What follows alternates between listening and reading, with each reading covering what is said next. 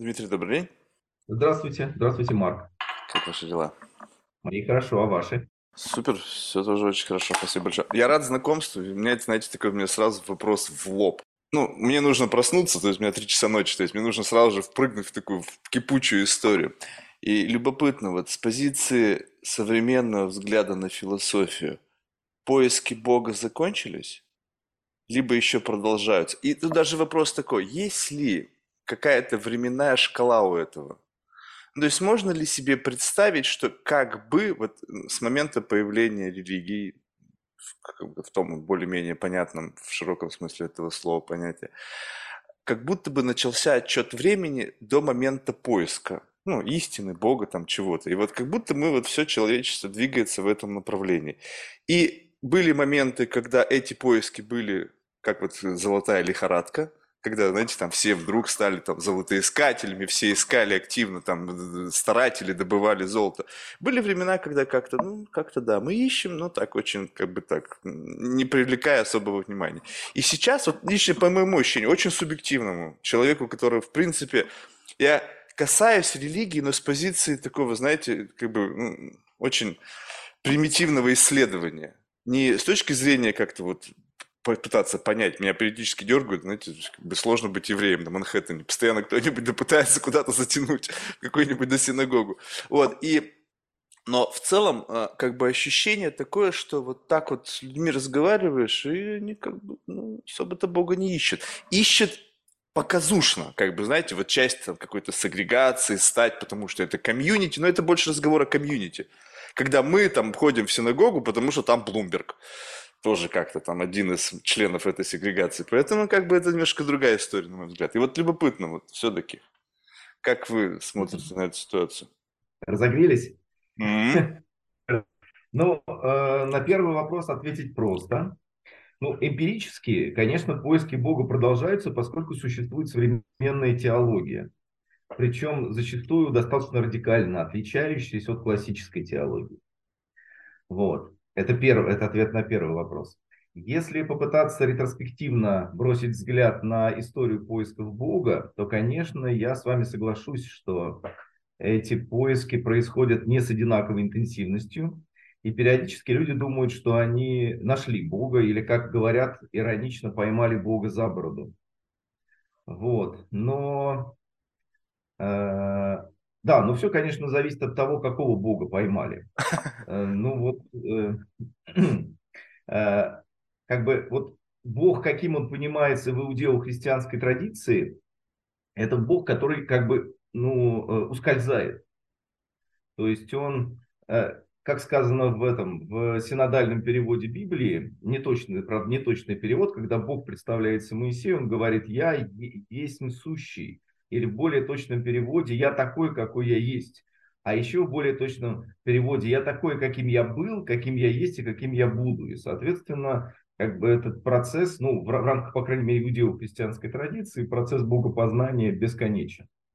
Вот. Ну, вот так получилось коротко ответить. Да, ну, то есть получается так, что э, мы как бы, ну, каждое новое поколение, то есть вот давайте так, что такое религия? Можно ли сказать, что... Вот сейчас очень буду некоторые вещи цинично говорить, но вы должны понять, что в этом нет никакой негативной коннотации. А, как бы, э, скажем так, что религия... это... я спокойно к этому отношусь. Не, я даже не просто не про брань, я имею в виду просто само того, как эта мысль сейчас она пойдет. Что, допустим, религия uh-huh. это некая такая форма заморочки, какая-то такая сложно переплетенная с биологией, как-то связана, связана выживание, и вот все необходимое как бы для того, чтобы вот какой-то биологический юнит, коим мы являемся, как-то вот в этой природной среде мог ну, как бы вот существовать, несмотря на все тягости, сложности там климата, выживания и всего остального. И тут потребовалось какого-то от, вот, не знаю, от великой эволюции, общей там биологической какой-то ментальной какой-то элемент, и он хорошо вот как бы контейнировался, и мы его протегировали религия. И каждая новая итерация, каждое новое поколение, оно как бы пере, пересматривает э, вот это вот как бы пере, перекалькулирует как бы вот общее представление религии. То есть, грубо говоря, поколение прошлое относились к религии, наверное, по-другому, наше поколение относится и вот так далее. У каждого есть как бы, каждое новое поколение, оно привносит что-то свое в понимание. Но, но и, и, и как бы по факту этот процесс, он, он бесконечен, потому что каждое новое поколение, оно может смотреть на это, ну, как-то иначе, с какой-то примесью, вот флейвором какого-то текущего времени, там, когда заигается, вот эта вот какая-то там волна поймали, они, о, вот у нас мы сейчас новое прочтение религии, теперь мы, я вот жду момента, когда будет такой э, заголовок, нуминозный опыт от общения с AI. Вот, вот как бы я прям жду этого момента, когда появится церковь AI, когда появятся апостолы, вот этой церкви, и когда мы увидим какое-то новое прочтение религии. Там я, два момента. AI, религия, и когда инопланетяне прилетят. Ну, когда там скажут, что вот действительно не есть. Вот тут, мне кажется, вот что-то свежее для меня, как человека, просто такого любителя, как зеваку, понаблюдать за этим процессом. Но и, и именно поэтому получается, что это как бы бесконечно, потому что у нас всегда есть какая-то среда, в которой условно есть ну, исследователь, есть выскочки хотят, которые накапитализироваться на новом прочтении религии. О, я увидел в этом вот это вот. И как бы и тут через искусство, музыку, литературу люди пытаются как бы заявить о религии с позиции вот какого-то такого, ну, аутентичного его переживания. И, и, а по факту внутри этого всего, вне зависимости от того, какой культурный слой, какая, какие там культурные традиции, технологии, есть такая как бы единая линия ДНК, вокруг которой все это как бы вращается. Вот это вот все это как бы шуба из всяких идей, представлений, не знаю, там каких-то субъективных мыслей насчет этого. И это как бы движется. И вопрос таком, можем ли мы вообще как вид существовать без религии и веры ну, в Бога. Потому что, мне кажется, даже самые атеистичные настроенные люди – это просто другая сторона монеты. Ну, то есть вот как бы можно ли себе представить, вот я пытаюсь себя поместить в такую метапозицию, когда с одной стороны, вот я смотрю на какую-то условную монетку. С одной стороны, верующие, ну, во всем этом градиенте, там, очень сильно верующие, слабо верующие, верующие по праздникам, либо выпить, лишь бы, и атеисты в градиенте в полном, где атеист, потом, значит, сатанист, там, не знаю, там еще как-то, и вот здесь вот. Но это все как будто бы грани одной истории, вот как бы одной монеты. И вот с метапозиции на это смотришь и говоришь, ну, вообще сложно себя представить, вот как бы ты кто? Как бы начнешь говорить, тебя припишут к атеистам. Говоришь, да я вроде не атеист, я хочу вообще как бы вот этот вот, как бы всю вот эту сущность, которая, как называется, религия, просто от себя вот отодвинуть в сторону, и не получается. То есть насколько сильно мы вот как бы вот эта штука в нас инкорпорирована, и получается мы не можем без нее существовать. Ну, смотрите, тут э, самый трудный для исследователей религии вопрос есть в вашем вопросе, ну, как бы спрятан в этом вопросе. Э, вопрос, что такое религия? Потому что вот особенности современного понимания религии состоит в том, состоит, состоит в том что вообще-то э, мы утратили ясность в понимании того, что такое религия. То есть, если вы откроете там словари там, 19 века, начала 20 века какие-нибудь, или труды по религиоведению, там э, люди делают вид, что они прекрасно понимают, что такое религия, дают определение понятия, и дальше, дальше могут с этих позиций э, легко ответить на ваш вопрос но правда получает, но э, мы сейчас выясняем, что оказывается эти позиции очень разные. Поэтому в зависимости от того, какую вы позицию займете, э, будет, таким и будет ответ на ваш вопрос. Ну, скажем, если мы, так сказать, достаточно консервативно религию ассоциируем, и вы уже эту ассоциацию провели, да, с верой в Бога, э, то это будет, будет одно. Тогда мы зададим следующий вопрос себе. А могут ли люди обходиться без веры в Бога? Но понимаете, этот э, вопрос тянет за собой еще один вопрос. А что мы имеем в виду, когда произносим слово Бог? Там, или, или God, или э, Deus, или Theos, или, или, или как его ни назови. Вот. А, и да, и дальше еще один вопрос. А что же такое вера? Потому что, ну скажем, мы можем понимать веру, так сказать, по-гречески, как просто компенсацию недостатка знания, нам не хватает, мы не можем проверить что-то, а нам нужно совершить действие какое-то. И, соответственно, нам нужно как бы закрыть этот лаг, этот, эту пустоту незнания чем-то, и мы закрываем его верой. Да? Это вот э, это греческое понимание. Есть такое, есть, ну, условно говоря, еврейское или ветхозаветное понимание веры как доверия, как предельного как бы доверия кому-то. Поэтому есть вера в, и есть, и есть э, не вера в, а вера кому-то. И это две разные веры. Понимаете? То есть, например, вот я, когда э, меня спрашивают о вере, да, а поскольку я преподаю религиоведение, да еще и э, руковожу магистрской программой по теологии, и при этом как-то, знаете, не демонстрирую э, яв, явного пристрастия к религиозному дискурсу. Вот. Поэтому часто людей это вводит в некоторое такое состояние растерянности, а что, это, а, а что это человек говорит о религии, при этом, в общем, не использует каких-то принятых благочестивых формул. Вот. И мне задают этот вопрос по поводу веры. Вот. Я для себя так определил. В принципе, мне больше подходит такое понимание веры, как, как э, все-таки как доверие, как, и как риска. Вера вообще это риск. То есть это, как бы, это э, отказ от э, гарантий. Вот. И в этом смысле мы не можем постоянно находиться в вере. Точнее, есть люди, которые, ну, скажем, специально посвящают себя религиозной жизни, да, и они пытаются находиться в вере, как, скажем, монахи. То есть постоянно как бы отказываться от гарантий. И в принципе есть даже люди, э, которые как бы вот формально религиозными не являются, но очень любят эту ситуацию отказа от гарантий. Ну, скажем, если вы лезете э, с альпинистским снаряжением в гору, да, то в каком-то смысле вы подвергаете себя высокой степени риска, и вы э, отказываетесь от гарантии. В этом смысле вы религиозный, конечно, человек. То есть, нет, давайте так я уточню, религиозный, а верующий человек. Вот, то есть вас интересует это состояние, вас тянет вот пережить это состояние. Вот, поэтому, конечно, э, но, э, ну, скажем, когда мы спим, мы не, мы не можем быть верующими, понимаете? Поэтому не можем быть верующими перманентно. То есть вера это некоторое состояние, э, состояние, которое не может длиться постоянно, если ее так понимать, конечно. Да, То есть можно ли сказать, что это форма рефлексии? Э, я бы сказал, что это скорее форма переживания. Это переживание. Рефлексия – это следующий такт, как бы двухтактный процесс. То есть нужно сначала погрузиться в это состояние, а потом уже его можно отрефлексировать. Mm. Вот. А есть иное понимание веры. То есть э, здесь бы я немножко, здесь бы я немного согласился с тем, о чем вы говорили, хотя вы очень много сказали, там очень много разных аспектов наслоилось, да, э, вот, и согласился бы с тем, что есть, ну, социальный компонент религии. То есть очень часто, когда люди говорят о вере, когда говорят о Боге, они произносят некоторые э, формулы лояльности. То есть они, они демонстрируют лояльность к определенному сообществу.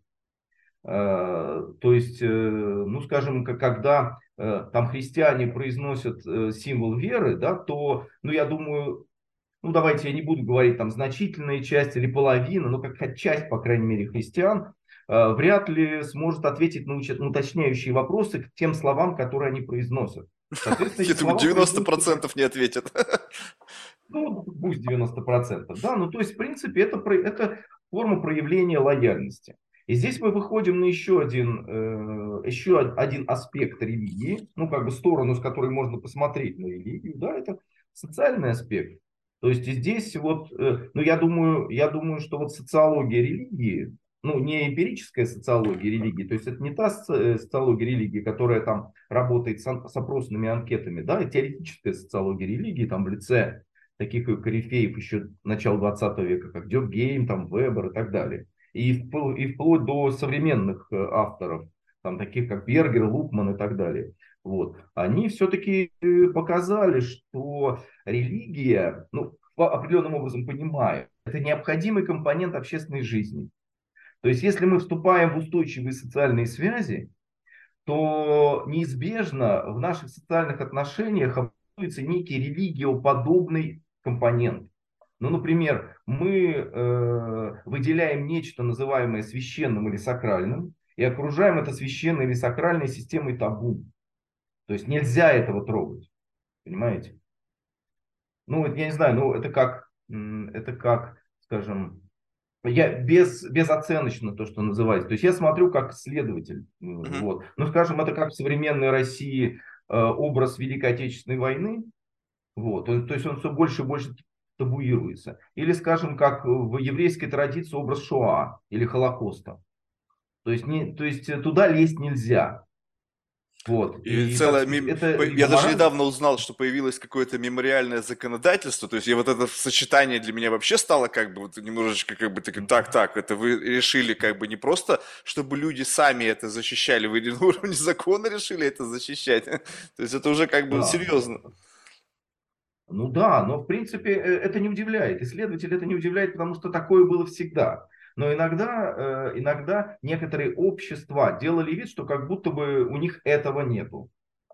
Понимаете, но, э, ну, скажем, вот классический пример, это вот, это, это Советский Союз, который декларировал не просто отказ от религии, да, а даже на определенных этапах борьбу с религией, да, но при этом, если посмотреть на советскую культуру глазами религиоведа, то там религии очень много. И это понятно. То есть как, как бы вы ее выгоняете в дверь, она заходит в окно, потому что э, пока другого способа организации устойчивых связей, кроме как образования некого, некого религиозного компонента, судя по всему, люди, ну, мы люди не нашли. Так вот я об этом вот, говорю, что это две стороны одной монеты. Если ты с одной стороны пушишь, то другая часть начинает реагировать тоже, потому что она да, как бы как-то да. какое-то движение. Да, поэтому, ну, как бы вот если стресс, потому что э, с религиоведением такие же проблемы. То есть религиоведение постоянно пересматривает свои позиции, да, и в последние вот где-то в э, последние десятилетия 20 века вообще э, как-то очень набрал влияние такой конструктивистский подход к религии, согласно которому вообще-то религия это то, что придумали, ну, условно говоря, в 18 веке. То есть понятие религии, которым мы пользуемся когда мы говорим, вот, точнее, ну, как, вот если мы зададим себе вопрос, а что мы называем религией, да, и, и некоторые ассоциации первые к нам приходят в голову, скажем, религия – это Бог, да, или религия – это обряд. Религия – это забота о спасении души. Вот, вот весь этот комплекс, в принципе, был как бы сцеплен, агрегирован э, в, достаточно поздно. И в целях исследовательских, во-первых, во-вторых, в целях политических, потому что религию нужно было нейтрализовать, поскольку европейский человек во время религиозных войн между католиками, католиками и протестантами увидел, что вообще э, наше отношение к Богу может быть не только конструктивным и стабилизирующим социальные отношения, но и наоборот разрушительным. И поэтому нужно было нейтрализовать вот эту религию. А для того, чтобы ее нейтрализовать, нужно было сначала обозначить ее границы, а где она начинается, а где заканчивается. Потому что вот ткни пальцем, скажем, какое-нибудь традиционное общество, а где там религия, а где не религия. Эту границу будет очень трудно найти. То есть мы сейчас как бы сравнительно просто это делаем, да, то есть я иду на работу, я понимаю, что это не религиозная деятельность, да, я иду в синагогу, там, в э, церковь, костел, э, в молельный дом, в Датсан или куда-нибудь еще, да, или в мечети. Я понимаю, что это религия, да, но в традиционном обществе правовая деятельность тоже религиозная, религиозная деятельность. Вот, поэтому вот, что-то я, я, я, мой словесный несколько как бы вот не, ну нормально. А, потерялся, и поэтому я потом могу завершить свою мысль, вспоминая, о чем я, собственно, начал говорить. Да? Ну, то есть, э, а, да, я, я говорил о том, что вот религиоведение постоянно пересматривает свои представления о религии и в последнее время, э, так сказать, конструктивистски подходит к э, тому, что такое религия. Ну вот, вот, э, поэтому, э, так сказать, сходу на вас, чтобы ответить на ваш вопрос, нужно еще э, как бы кучу комментариев дать к вашему вопросу. А мы постепенно будем к этому двигаться. То есть, как бы, тут вопрос, ведь это же не то, чтобы вопрос, это какая-то взаимная рефлексия, то есть какие-то выбросы, что они вызывают в голове. Тогда вот если так смотреть, что смотреть, значит, ну, так многогранно смотреть на религию, ее роль в, в жизни человека, то вот если пока зафиксироваться на каком-то социальном компоненте, да, и плюс на религии как некого инструмента, Потому что вот есть, как бы, э, скажем так, какая-то религия, как просто как некий такой эгрегор, к которому люди подключаются, каждый по своему, со своей какой-то целью. И есть, и, и есть сильный мир всего, которые понимают, что вот там как бы есть можно использовать это как leverage, то есть как что-то, что мы можем, как бы через что мы можем управлять людьми, как бы через что мы можем как бы контролировать или там наоборот как бы, ну, как, вызывать какие-то волнения. То есть получается так, что вот, вот это, как бы, э, это всегда такая многогранная история. И каждый видит в этом свое. Ну, то есть в зависимости от того, насколько он, как бы, ну, на каком спектре он находится. То есть кто-то цинично использует религию, потому что я думаю, что вот люди, даже самые такие религиозные какие-то организации, которые должны там, как бы, ну, восхвалять там Господа, неважно там конфессии, они, мне кажется, тоже очень сильно используют это для того, чтобы, как бы, ну, для реализации своих каких-то я бы сказал, таких не совсем благостных намерений, да, там какие-то там, надо новую построить синагогу, нужно там срочно собрать деньги, там, потому что нам нужно там сделать ремонт. То есть вроде бы как бы, ну, вроде бы все это в рамках единой какой-то политики, но есть там какая-то такая, как, ну, не знаю, такая, я бы сказал, такая, с точки зрения совести, несколько коррупционная такая составляющая. Так вот, и... Ну, если можно, я сразу комментарий дам да, к вашему вопросу. Дело в том, что э, понимаете, как только начинается религиозная общинная жизнь, конечно же, начинается экономика. Поэтому в ваших словах звучит некоторое осуждение в адрес этого экономического аспекта э, жизни религиозных общин. Но вы же понимаете, что он неизбежен. То есть, если мы собираемся молиться, нам нужно общее помещение, значит... Да, ну я понимаю, но вопрос, что здесь как бы... Вот одно дело, когда я э, использую это как, ну, некое, ну, как бы что-то органическое, то есть нам нужно место, где мы будем собираться. А другое дело, так, есть вот в этом районе Лонг-Айленда неплохая аудитория, богатые люди, там зип-код богатый, почему-то в этой местности нету синагоги. Дай-ка я ее сделаю, стану там, условно, там, договорюсь с другими как-то там вот в этой Power Dynamics раввинами и буду там главным раввином, не знаю, там какого-нибудь этого там зип-кода, Вопрос, что идет? Я хочу нести Слово Божье в народ и защищать его, просветлять там умы людей, либо я как бы использую это как некая возможность как-то найти свое место под солнцем. И сейчас как бы тоже у меня в этом отношении, тут не нужно говорить об, э, об оценочности моих суждений. На самом деле мне абсолютно без разницы, на чем люди деньги зарабатывают. Через религию, через оружие, там, через какие-то благостные дела. Это их дело, это не, не моя история. Но, но в целом просто как бы а, такое ощущение, что люди э, в целом смотрят на это как на, ну, кто-то на спасение, кто-то как на заработок, кто-то как на управление. И я удивляюсь тому, насколько вот многогранность этого существует, что в принципе можно вообще все что угодно через это как бы оправдать, через это использовать как инструмент. Люди Войны начинали из-за этого, люди мир заключали из-за этого, люди строили государственность как-то от этого отпочкового, люди строят брак на этом, люди строят как-то веру в будущее и там на этом... То есть как бы э, такое ощущение, как вы сказали, что есть какой-то некий такой, словно вакуум, такой какой-то гэп между чем-то и чем-то.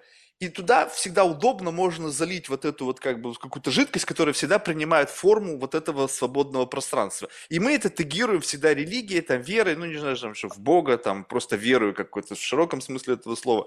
И я так понимаю, что это просто очень, с точки зрения, вот давайте посмотрим на, это, на семантику этого.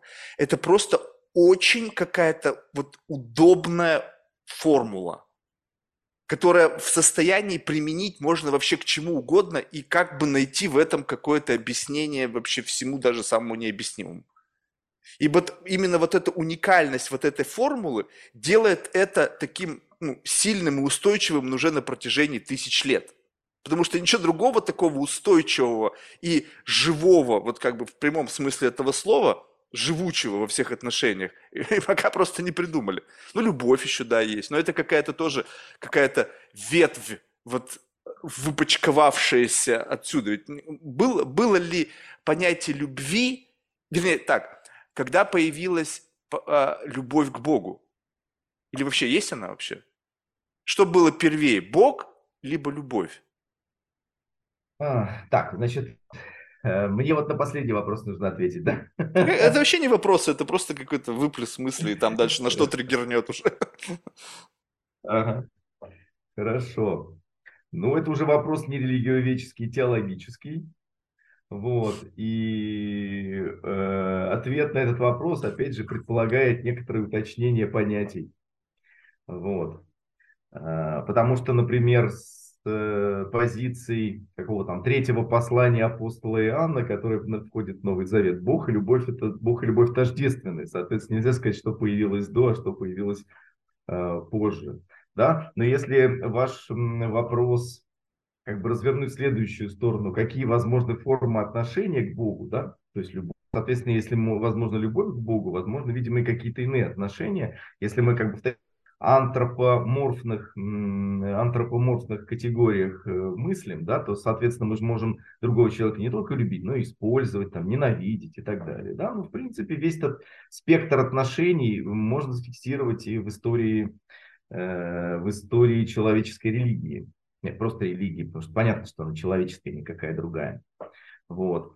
А, ну, а любовь к Богу вообще это достаточно локальное явление религиозное. То есть ну, нам известны такие формы религии, которых, в которых, в общем-то, любовь к Богу и не обязательно. Вот, а скорее э, действуют обменные отношения. Ну, тут опять же, понимаете, все зависит от того, как понимать любовь. Да, вот философски, если говорить о так сказать, э, современной философии, вот, скажем, о философии Жака Derrida, который э, рассматривал понятие дара. Да, вот что такое дар? В принципе, мы, мы ведь ассоциируем любовь с даром. Да? То есть любовь это нечто, не предполагающее обмена.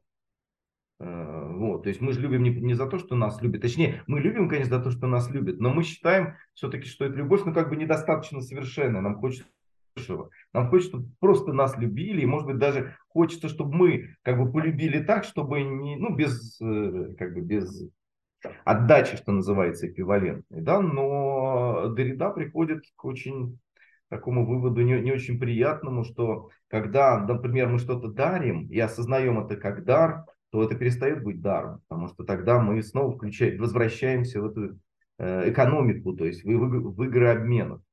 Да, и поэтому любовь это очень такое редкое, наверное, состояние, может быть, даже не, это, это э, э, знаете, это невозможная возможность.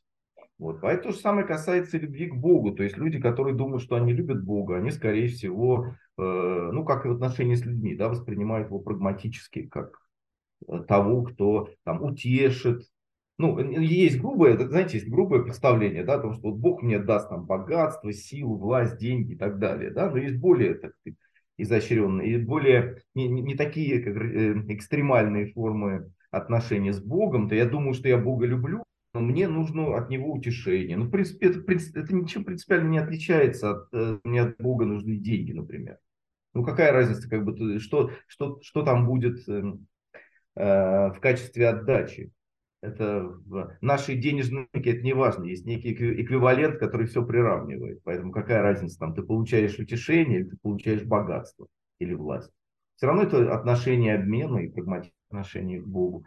Но как бы э, говоря теологии, да, говорят, если переключаться в режим теологии, ну, и если исходить из той традиции, иудео-христианской традиции, вот, то, в принципе, можно представить себе, что Бог, э, в общем, принимает всех. Ну, знаете, ну, как вот, например, мы же допустим, если мы ставим себя в позицию родителей, а вы знаете, наверное, это часто, э, это аналогия очень распространенная, отношение человека и Бога с отношением ребенка и родителя. Правда, не всегда эту аналогию додумывает до конца, да, и мы же считаем, что вообще-то цель родителя состоит в том, чтобы стать ненужным.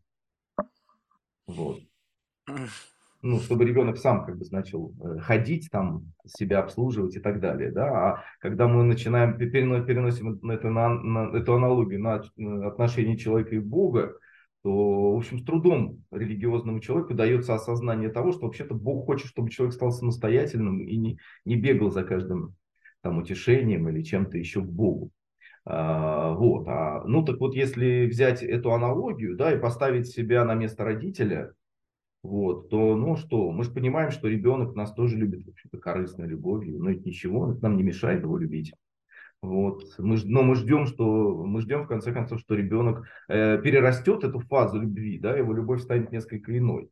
Ну, также я думаю, что э, э, также в отношениях человека и Бога. Да, вот. да, Можно да, продуктивно разрабатывать эту жилу, аналог, жилу этой аналогии. Это любопытно. Я никогда на это не смотрел именно вот так, что как бы... Э, на самом деле, вот это тоже любопытно. Мы всегда говорим, э, ну вот больше как бы в таком, в дискурсе, вот, ну, не, не академичном, наверное, я бы сказал, таком больше светском. Всегда как бы речь идет о, о как бы с позиции нас как ак акторов этого процесса, о, о нашем э, как бы намер... Э, о наших как бы мыслях по отношению к Богу. Но ведь любопытно еще посмотреть с позиции Бога. То есть это сейчас, конечно, я начал чересчур много на себя брать, но смысл в том, что мы, как бы, ведь любопытно, если э, все-таки вот эта как бы сущность как бы существует, да, причем она, ну, для многих э, факт его существования как бы, ну, люди могут и убить за это, если скажут, что нет, его нет. Вот, получается, что... Насыщенный феномен называют это. Э, а, насыщенный феномен. А, здорово. Насыщенный феномен. Я даже запишу. Феномены, а это насыщенный феномен. Насыщенный феномен. Звучит здорово. Вот, э, но смысл в том, что можно ли, э, как бы, всегда речь идет с позиции людей, которые как-то взаимодействуют с Богом, и как-то за сами же люди его как бы языком как будто бы говорят, что он хочет от людей, какие, какие, какие ценности как бы он несет. И вот тут любопытно. Ну, то есть, ну, я не исключаю, конечно, что были случаи, наверное, там разные какие-то нуминозные всякие experience ы, когда люди слышали какие-то голоса, там, либо какие-то знаки, которые они интерпретировали как глас Божий, там, какая-то там сообщение, там, пришедшее из какой-то там непонятной, там, с небес, и они потом как бы являлись апостолами или там как-то, ну, не знаю, как-то, как это сказать правильно, они... Пророками да, они, они несли этот месседж как бы on behalf of the God. То есть вот, вот эта вот история. Но по факту это все как бы создано вот здесь. Ну, то есть я думаю, что биологи, там, нейро, нейрофизиологи скажут, что да, там, неважно, какая, в каком ты трипе, там, не знаю, там, связанный там, с какими-то отклонениями, либо ты там грибов съел каких-то утром, с утра, и там Бог тебе пришел. Мы же не знаем, как это было у них, там, что они там ели. Выросло что-то во дворе, ну, съели, а это казалось, блин, псилоцибиловые грибы. Понятно, там не только Бог придет, там еще все апостолы могут быть и так далее. Вот. И вот этот момент, что мы сами как бы наполняем образ Бога через что? Через несовершенство собственной природы. То есть как бы вот внутреннюю корысть, пытаемся вот это чувство. Может быть, нам нужен это как вот некий камертон, который мы сами создали, вот это условно такое ля. И вот, вот это ощущение, вот это ля, которое как бы является неким эталоном, как бы вот, который должен нас как на нас повлиять, чтобы мы сами стали резонировать с этим ля, уже не, не, не опираясь на вот этого Бога, с его как бы абсолютом, да. Но мы же создали этот абсолют. Ну, то есть он не существовал без нашего как бы разговоров о Боге, не, без философии, без социологии, без культурологии. То есть мы постоянно вкачиваем в это понятие, ну мы, я имею в виду как бы люди, которые этим занимаются, плюс верующие, плюс какие-то события, которые так или иначе связаны с Богом. И получается, что мы Бога создали. Ну, то есть как бы как, можно ли вернуться, вот, скажем так, к моменту большого взрыва, когда не было языка, когда не было э, как бы формы осмысления Бога, были какие-то приматы, был, бы, был ли тогда Бог? И, может быть, он просто терпеливо ждал, когда мы все заговорим, и через какого-то первого, там, менее волосатого примата он послал сообщение в мир. Либо в момент эволюции, когда мы стали что-то как-то задумываться, мы просто решили создать Бога, потому что это удобная как бы форма регулирования какими-то ранними там общностями для того, чтобы мы просто перестали друг друга есть, там, насиловать, там, не знаю, там, сестер, там, еще что-нибудь. То есть нет ли вот этого ощущения, что мы придумали Бога? Ну, смотрите, если мы выпрыгиваем из любой религиозной традиции, да, потому что если мы не выпрыгиваем, если внутри находимся, да, тогда ваш вопрос, в общем, не особо имеет э, смысл. Вот. Но если мы выпрыгиваем из любой религиозной традиции, первое, с чем мы сталкиваемся, то есть ну, представим себе, что мы не иудеи, не христиане, не мусульмане, там, не древние германцы, там, не древние славяне, не австралийские аборигены и так далее, да, и нам нужно что-то осмыслить, да, то первое, с чем мы сталкиваемся, с констатацией того, что любые наши утверждения неадекватны. В христианской традиции это, в христианской богословской традиции это разрабатывает так называемая апофатическая теология, то есть отрицательная теология.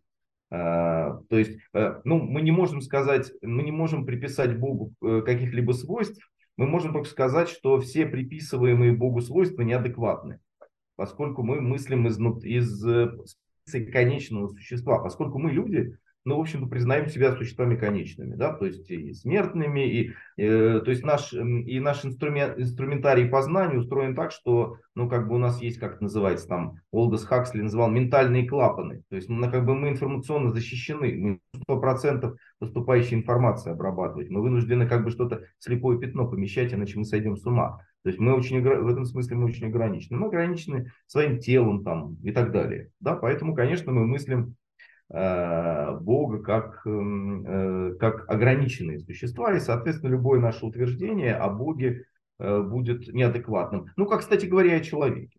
Ну, знаете, как бы вот, если взять такую обыденную психологию влюбленности, да, мы же влюбляемся не в человека, а в свой образ человека. Понимаете? И поэтому, и потому, поэтому, когда мы потом сталкиваемся с реальным человеком, когда, а что такое реальность? Реальность это то, что сопротивляется. Понимаете? То есть пока мы живем в мире наших фантазий, мы совершенно властны над, над, над этим миром фантазий. Но когда вдруг человек проявляет свою самость, лю, любимый нами человек проявляет свою самость, мы, стал, мы сталкиваемся с некоторым шоком. Как это так? То есть мы видим зазор, вот этот гэп между нашим образом и реальным человеком. Ну, в принципе, э, в принципе, высокая теология, Э, примерно так же мыслит отношение человека и Бога. Поэтому первое, э, первый ответ на вопрос о Боге мы не знаем. Вот. А дальше, дальше возможны разные ходы, как бы разные ходы. Но первое это, э, так сказать, опытный ход. То есть есть опыт, так называемый опыт богообщения. Здесь возникает вопрос, а что это за опыт? Это вот, так сказать, поедание грибов и галлюцинации, либо какие-то еще формы, да, но я все-таки ну, мне интересен, мне интересен, так сказать, опыт, который в большей степени универсален. Потому что все-таки там галлюцинации, так сказать, э, э, эти пророки с, э, с тенденцией к эпилепсии, это очень частное явление. Да? И, и в этом смысле, ну как бы, э, понимаете, если мы встраиваемся в кильватор этому пророку, у которого есть некий духовный дар, который с точки зрения современной психиатрии мы можем назвать как угодно, да? Вот, то мы вынуждены просто соглашаться с тем, что он нам говорит, потому что у нас нет этого инструмента. У него есть инструмент, э, как бы э, канал связи с Богом, а у нас такого инструмента нет. И поэтому мы идем вслед за ним и повторяем то, что он нам говорит. Да? Но если мы попытаемся занять более универсальную позицию, да, и попытаемся понять, а как же вот возможен опыт, можно помыслить опыт Бога общения человека, у которого нет этих отклонений, э, священных, божественных отклонений, замечательных и великолепных вот. То есть здесь, э, конечно, необходимо уточнить, а что же, вот, а что же такое опыт Бога? Ну, есть такая версия, например, есть такая интересная версия, мне очень нравится, я ее часто использую и в лекциях, и в своих статьях. Вот версия немецко-американского, еврейского философа, а, культуролога, историка Ойгена Разноштока Хюсси, что, ну хотя это не его идея, я изучал ее у разных авторов, что, собственно, что такое Бог? Ну, с маленькой буквы, если мы давать словарное определение понятия. Бог – это принуждающая, неподконтрольная сила. Всякий раз, когда мы встречаемся с чем-то принуждающим нас к чему-то и тем, чем мы не, не можем управлять, в принципе, можно сказать, что мы встречаемся с э, чем-то божественным. Ну, в принципе, это, это опыт, который доступен практически любому. Ну, вот если мы возьмем влюбленности, да, то в принципе мы сталкиваемся с тем, что вот э, нами, мы, мы попадаем в поле действия некой силы, с которой мы не вполне можем справиться. Ну, как говорят в России женщины, любовь зла, полюбишь и козла. Понятно, что добровольно его не полюбишь. Понятно, что ты попадаешь в действие какой-то силы, которая, несмотря на то, что ты этого человека уже ненавидишь, но ты одновременно его любишь и ждешь от него смс, хотя знаешь, что он не пришлет смс. Понимаете? Поэтому явно, что здесь как бы э, человек становится одержимым некой силой.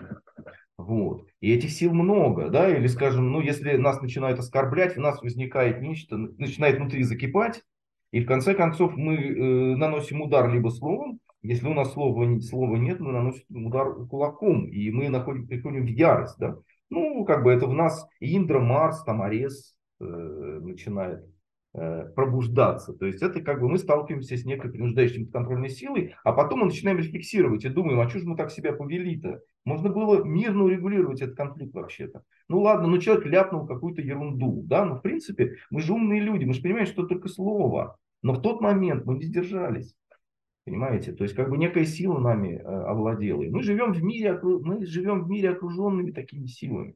Понятно, что некоторыми силами мы можем в конце концов то есть есть способы контроля этих сил, научиться их контролировать. Да? Ну, скажем, этим если перейти на язык как бы религии, этим магия занимается, да, то есть задача мага состоит в том, чтобы научиться управлять этими силами, да, поэтому вот история э, человеческой религии это история как бы смещения границы контроля, то в одну, то в другую сторону. То есть периодически мы научаемся контролировать то, что мы раньше не умели контролировать, но потом мы сталкиваемся с тем, что оказывается появляются некие новые источники такой неконтролируемой силы, ну, скажем, как в науке, да, то есть мы думали в рамках классической механики, что мир стал нам э, подвластен, мы можем вычислить, э, где будет любое, любое тело, зная э, направление движения и скорость, вот. А потом, когда был, был открыт субатомный мир и квантовый мир, мы поняли, что мы столкнулись с неопределенностью, и как бы количество неконтролируемого в нашей жизни увеличилось. Вот.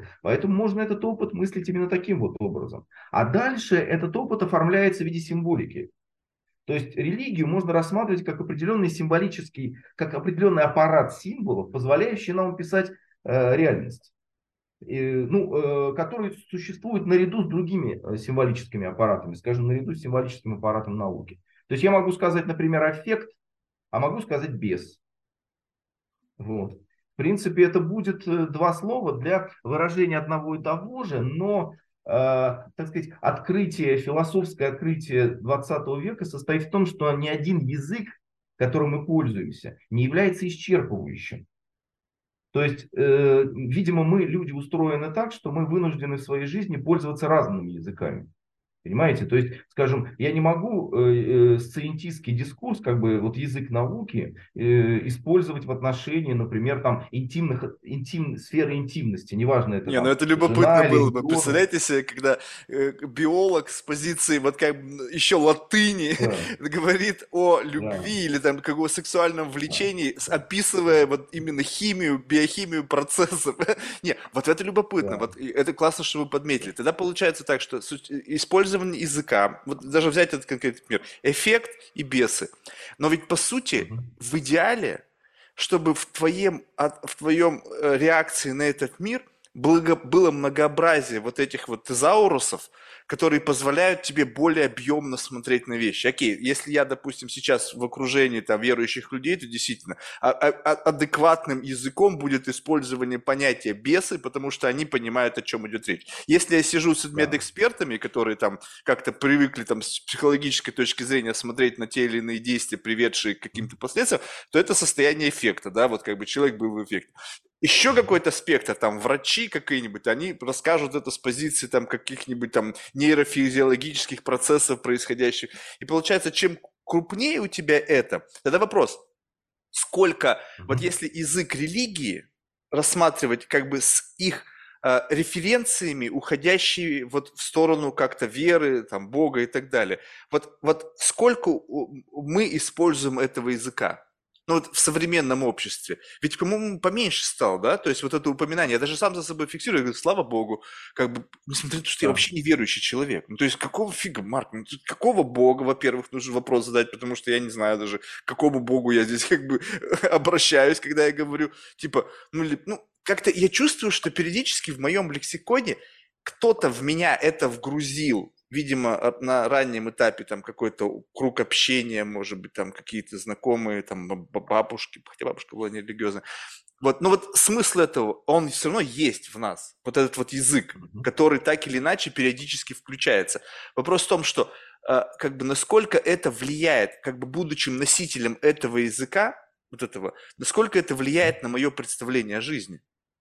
Ну, как бы на, напрашивается ответ, конечно, что влияет, потому что понятно, что язык э, влияет. То есть тот язык, которым вы пользуетесь, влияет, конечно, да.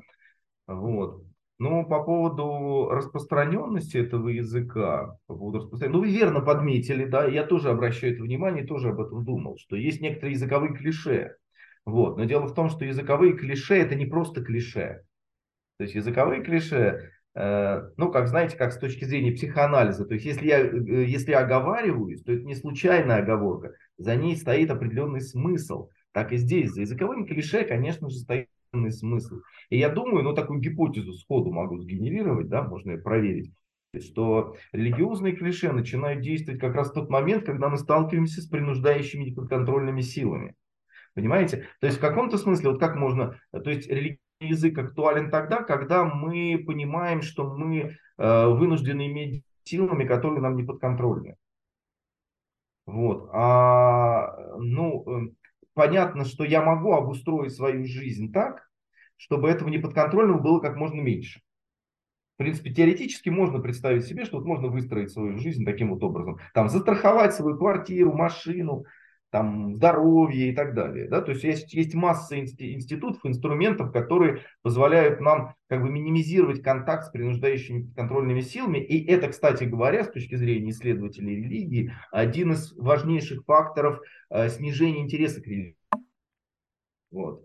Что у нас есть институты, как бы гарантирующие нам гарантирующие нам э, благополучие или здоровье или что-то еще. Ну, по крайней мере, заявляющие о, о том, что они это гарантируют. То есть, знаете, как заметил кто-то из исследователей, что, скажем, если э, там в 18 веке произошла какая-нибудь техническая катастрофа, да, то сразу мысль какая? Ну, ну, Бог вторгся, как бы, вот это, это божественное деяние, поэтому мы с этим ничего сделать не можем, да? А в современном обществе, современное общество как поступает? Оно тут же начинает искать юридически виновного. То есть как бы чиновника, который там, или сотрудника компании, которая вот допустила это. То есть мы сразу, мы не, не к Богу апеллируем. Что, просто знаете, поняли, что с Бога что взять-то. Вот это вот, ну, да, ну, вот, да. ну вот это же любопытно, что если вы говорите о том, что вот как бы Бог, вот смотрите, вот можно ли так сказать, опять же очень цинично будет, что во-первых, Бога придумали для того, чтобы, э, ну, во-первых, не факт, что вы придумали, но смысл в том, что использование Бога нужно для того, чтобы мы, во-первых, могли договориться. Вот скажем так, что если сидеть там, пять человек, да, как мы решим, кто из нас авторитет? Нужно придумать кого-то сверхавторитетного, где как бы ты ни пытался – как бы ты ни хотел проявить всю свою человечность, ты все равно будешь в километрах, в тысячелетиях, там, в световых годах, там, от, далек от этого божественного. И получается, что вот если говорить о неком экстремуме, то Бог это экстремум. Но экстремум, когда мы стремимся к совершенству и что-то, что необходимо для объяснения чего-то, что как бы мы не хотим брать на себя вину. Ну, то есть, ну, как бы, ну, это Божья какая-то воля. И как бы вроде все успокоились. А, а, а вот меня, допустим, это вообще не успокаивает, как бы, ну и что, что значит Божья воля? Как бы, почему вы здесь остановились, и я чувствую, что вам стало легче? То есть, как будто бы это сброс ответственности на какое-то всеобъемлющее такое вместилище, которая как бы тебя обнуляет. И вот этот вот момент, как бы, это же, ну, какой-то coping solution, то есть это такая ранняя психология, когда я как бы перебросил всю боль, там, не знаю, еще что-то, ответственность на некого божественное существо, мне как будто стало легче. И я все снова пошел там коров доить, там, пахать, воевать, там, что там делать. Да, да. Ну, это известная идея о том, что религия, это инфан... Э, религию ассоциируют часто с инфантильностью.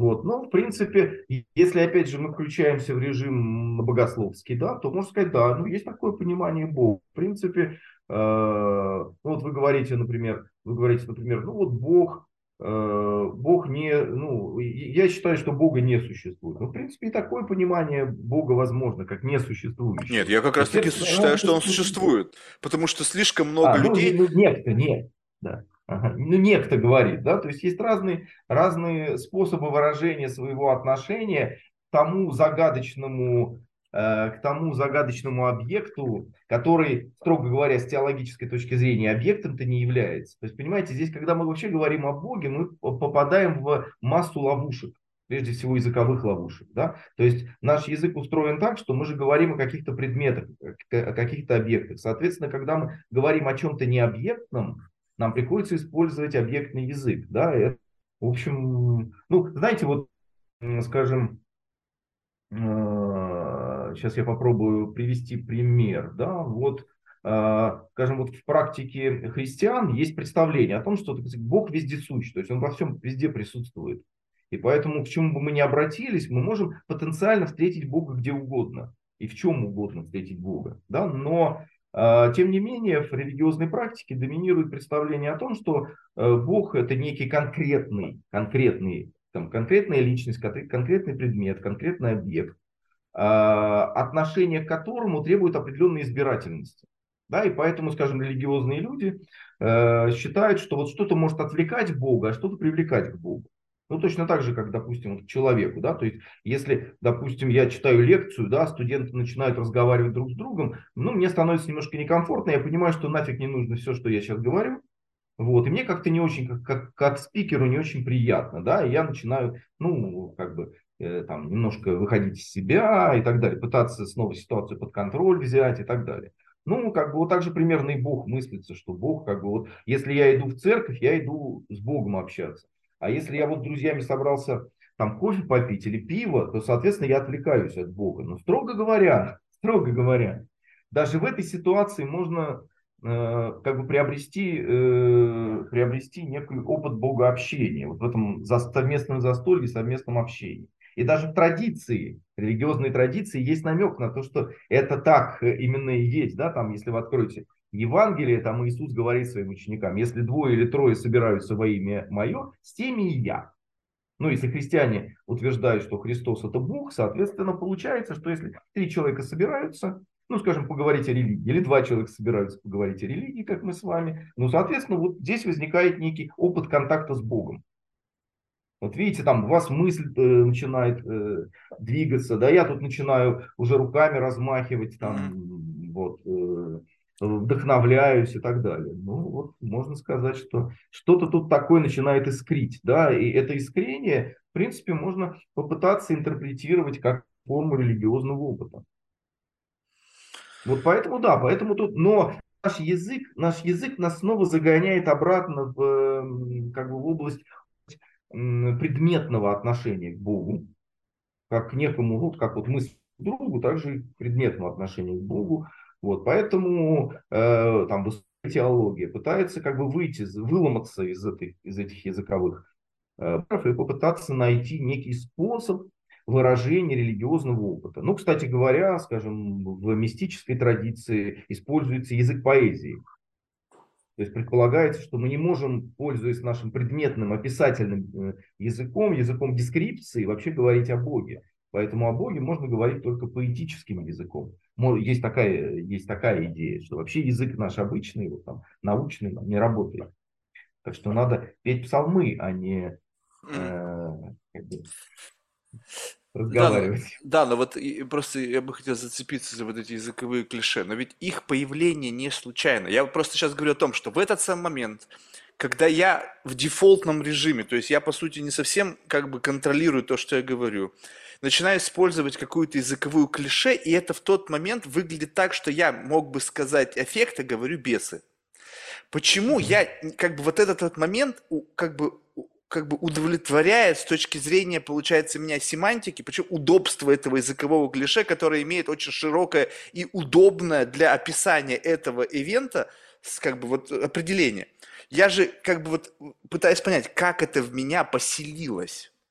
Почему именно это языковое клише я его применяю? То есть я его заимствовал, меня научили, но когда... Это же как работает? Что мне показали какое-то событие, и сказали, что вот, слава Богу, что так произошло.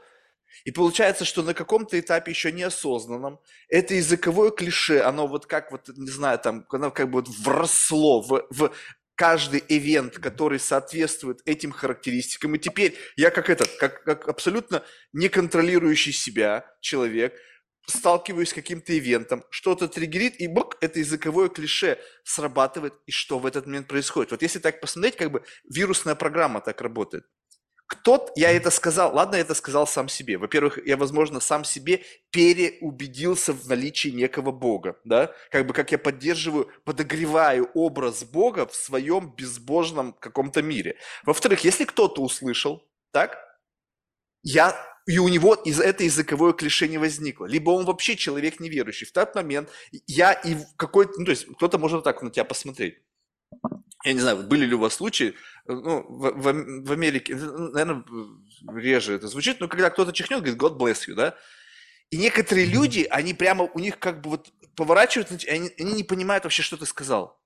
Ну, как бы им, у них смех, вот как особенно, ну, там, не знаю, там, такого в геттового плана комьюнити, где люди далеки вообще там теологии, философии, то есть они вот живут как такие звери в, в нашем, в мире мегаполиса, да, и ты понимаешь, что вот это языковое клише или некая традиция, да, вот просто в силу особенностей языка, она в их вызывает какой-то странный резонанс. Так вот, такое ощущение, что вот так именно ведет себя вот эта вирусность, когда эти языковые клише, они как бы, ну, как бы они вне моего контроля, но они призваны что-то делать, что-то продвигать этот месседж дальше, дальше, дальше, чтобы эта как бы программа как бы условно копировалась из головы в голову и активировалась в случае, если она в твоей голове давно не активировалась. Вот просто вот так вот сейчас оценить, вот пусть каждый пощупает свой мир – даже несмотря на то, что не читая там Библия где-то давно, так или иначе кто-то в нашем окружении периодически что-то связанное с Богом, с религией как бы озвучивает.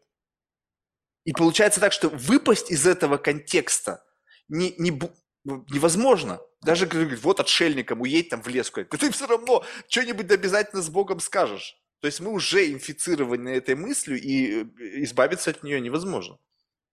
Угу. Ну, смотрите, здесь есть два аспекта. Первый языковой аспект. Конечно же, то, как мы владеем языком, основано на языковых клише и привычках. Да? И те привычки, которые в нас въелись, они воспроизводятся. Да? Но э, я бы сказал так, что язык это, э, э, это способ как бы нашего доступа к тем или иным сторонам реальности. Понимаете? То есть, если представить себе, что у нас нет вот этого самого религиозного языка, то есть языка описания контакта с принуждающими неподконтрольными силами, это не означает, что мы с ними не будем встречаться. Это означает, что просто у нас нет возможности это описать. И как бы в нас это будет томиться. Ну, знаете, это вот как с, с поэзией. Вот если есть у вас вкус поэзии, да, вот очень часто как, как люди заражаются поэзией, они, у них вдруг возникает резонанс между внутренним состоянием и словами поэта. То есть получается, что поэт смог выразить то, чего во мне смутно бродило, а чего я сам выразить не смог.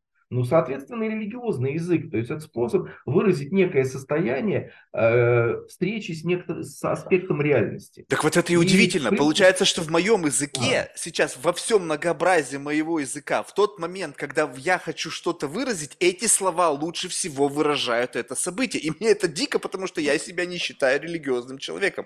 То есть почему у меня стихи ну. никакие не вылазят? Почему у меня не какая-то научная, хотя я, ну, вряд ли там что-то есть, ну, скажем, скажем так, что есть там какой-то словарный запас, который мог бы в этот момент прозвучать. Но я выбираю это.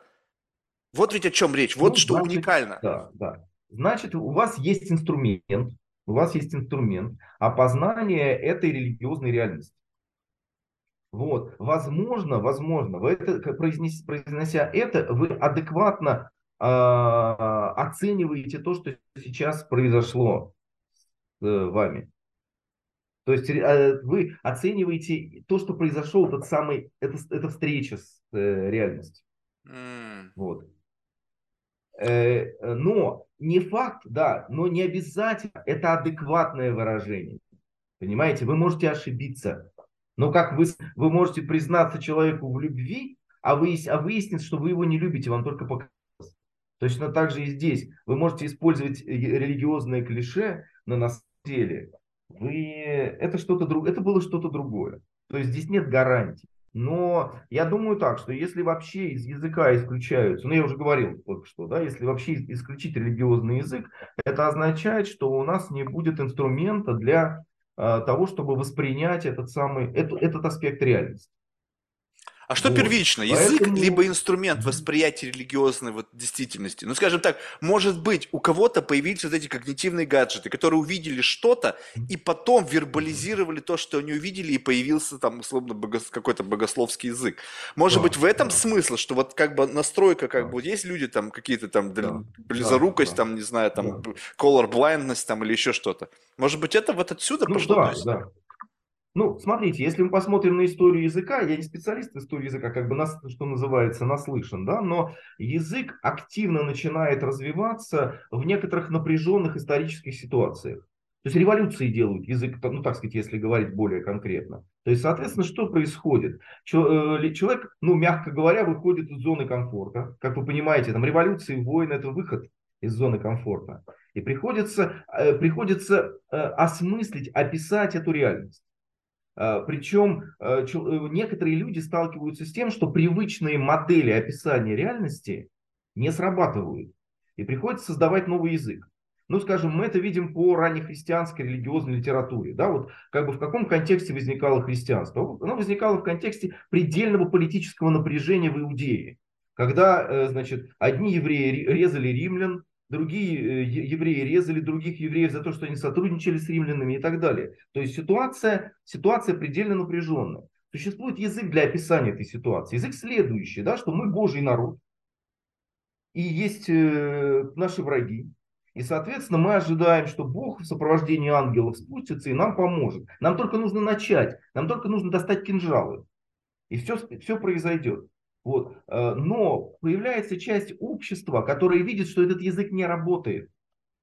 То это язык, который ведет в пропасть. И поэтому нужно выработать другой язык. Язык Э, и да, и, собственно, вот э, там евангельская литература – это попытка нащупать некий другой язык, когда автор евангельских текстов начинают, допустим, своего главного героя Иисуса сталкивать, или, то есть, ну, я как бы, я сейчас дистанцируюсь от религиозной традиции, можно сказать так, Иисус сталкивается там, намеренно общается с, там, с римскими воинами, там, с самаритянами, которые, к которым э, евреи, иудеи относились с некоторой долей презрения, религиозного отчуждения, там, с язычниками, язычницами и так далее. То есть как бы демонстрируя другую модель э, модель реакции на, на происходящие события. И, соответственно, вырабатывается другой язык, который снова вошел, который вошел в качестве клише. Он периодически работает, периодически не работает. Ну, знаете, это вот эти клише вроде «ударили тебя по левой щеке, подставь правую», например. Да, или, или там нет ни Эллина, ни Иудея, а все и во всем Христос и так далее. То есть это элементы нового языка, языка, который по-новому описывает реальность. Вот. Поэтому действительно язык, да, возникает в результате как бы катастрофической, в результате катастроф. Поэтому вот если посмотреть, смотреть историю языка, то мы увидим, вот, как он движется от катастрофы к катастрофе. И религиозный язык тоже это следствие катастрофы. То есть э, возьмите любую, э, возникновение любой религии, вы увидите, что она возникает в ситуации катастрофы. Ислам возникал в ситуации катастрофы на Аравийском полуострове. Э, буддизм возникал тоже в ситуации напряжен, напряжения в Индии и так далее. То есть любая религия возникает как реакция на как бы, вот предельное, предельно дискомфортное состояние. Вот. И, да, и тогда рождается этот язык. Понятно, что не все могут это выразить. То есть, может быть, кто-то чувствует, что что-то не так и нужно по-другому, что язык не работает, привычный традиционный язык. Но не все могут это э, чувствовать, а есть религиозные гении, которые создают этот, язык и делают этот язык достоянием общества и целой традиции. Как-то так, я думаю, происходит. Вот это удивительно. Тогда получается так, что ведь не только э, язык религии родился в столкновении с чем-то ужасным, язык поэзии, да? То есть тоже язык, который торкает. Вот так вот, если посмотреть некоторые да. стихи, как бы ну, читаешь и думаешь, как тебе удалось? Как тебе удалось вот так вот глубоко на это посмотреть? Такое ощущение, что ты прямо вот зажил, и вот эти нервы только что сейчас блынк сыграл, как на арфе. Вот, и получается так, что э, как бы есть люди, которые способны при столкновении с чем-то ну, ужасающим, с чем-то сложно объяснимым, используя язык, выплеснуть какой-то месседж, который как следствие – возведет впечатление на людей, которые начинают увязывать то, что они видят, со словами, которые как бы описывают происходящее. Получается так, что религия живет в плоскости языка.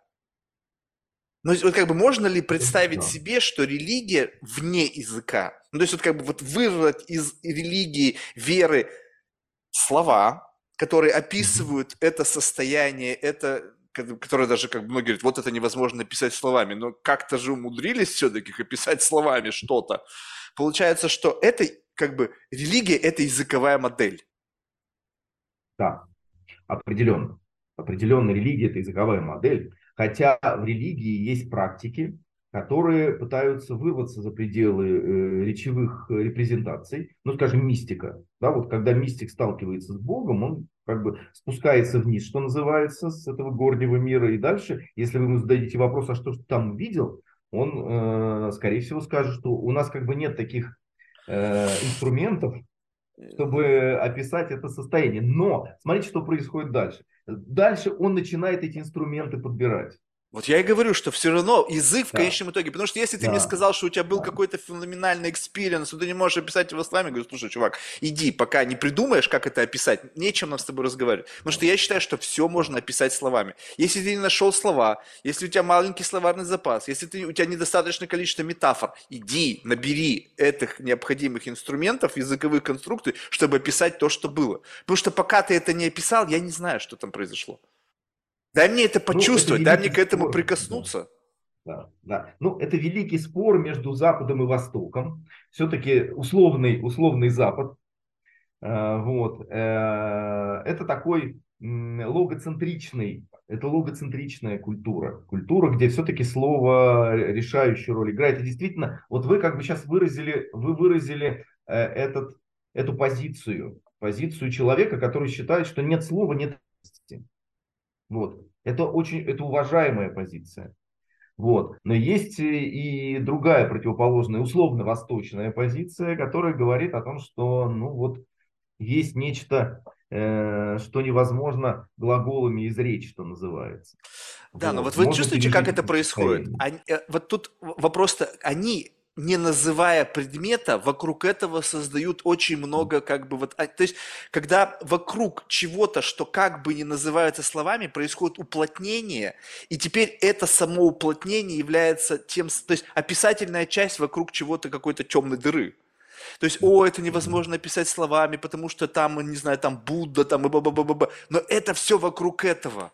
Но удивительно что? Что если посмотреть с позиции некой манипуляции, если мы оставляем, скажем так, рисуем какую-то картину с, из, не знаю, там, из миллионов пазлов, потому что вокруг вот объекта темного, который как бы не находит слов, да, и мы еще опять же говорим а вот об этом абсолюте, да, что мы как люди не знаем таких слов, мы как люди не можем эти слова произнести, потому что у нас их нет. Опять же, накачиваем туда некого э, пампа, чтобы вот мы с трепетом относились к этой пустоте этих слов.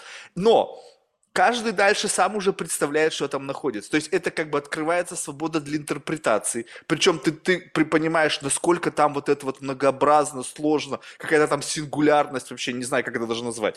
И получается так, что это инструмент манипуляции, потому что я предъявляю тебе эту как бы зияющую пустоту, что невозможно описать словами. И твое представление о том, что не описать словами, начинает брать тебя, как бы, как бы делать тебя заложником этого представления. Тоже очень удобно. Ну, то есть я описал словами, красиво описал, и тебя зацепило это, и я тебе не описывал словами, но дал тебе как бы активизировать свою фантазию вот на таком уровне как бы вот представления о чем-то, что нельзя выразить. И ты тоже становишься заложником этого представления. То есть как бы я думаю, что это просто один и тот же, разные способы э, как бы заявления об одном и том же. Ну, смотрите, слова манипуляции и заложник, э, да, дают мне возможность распознать, что вы видите в этом какую-то проблему или ну, некоторые э, сопровождаете свои слова некоторые только осуждение. Никакое осуждение. Вот. То есть абсолютно как бы просто... Ну, да, не... Не, ну вот да. так, ну, опять же... Слова, ваши слова сказали за вас, да. Да, но вы посмотрите на меня с позиции человека либо с одной стороны, либо с другой стороны. А теперь смотреть на это, я просто смотрю, что происходит с людьми, так?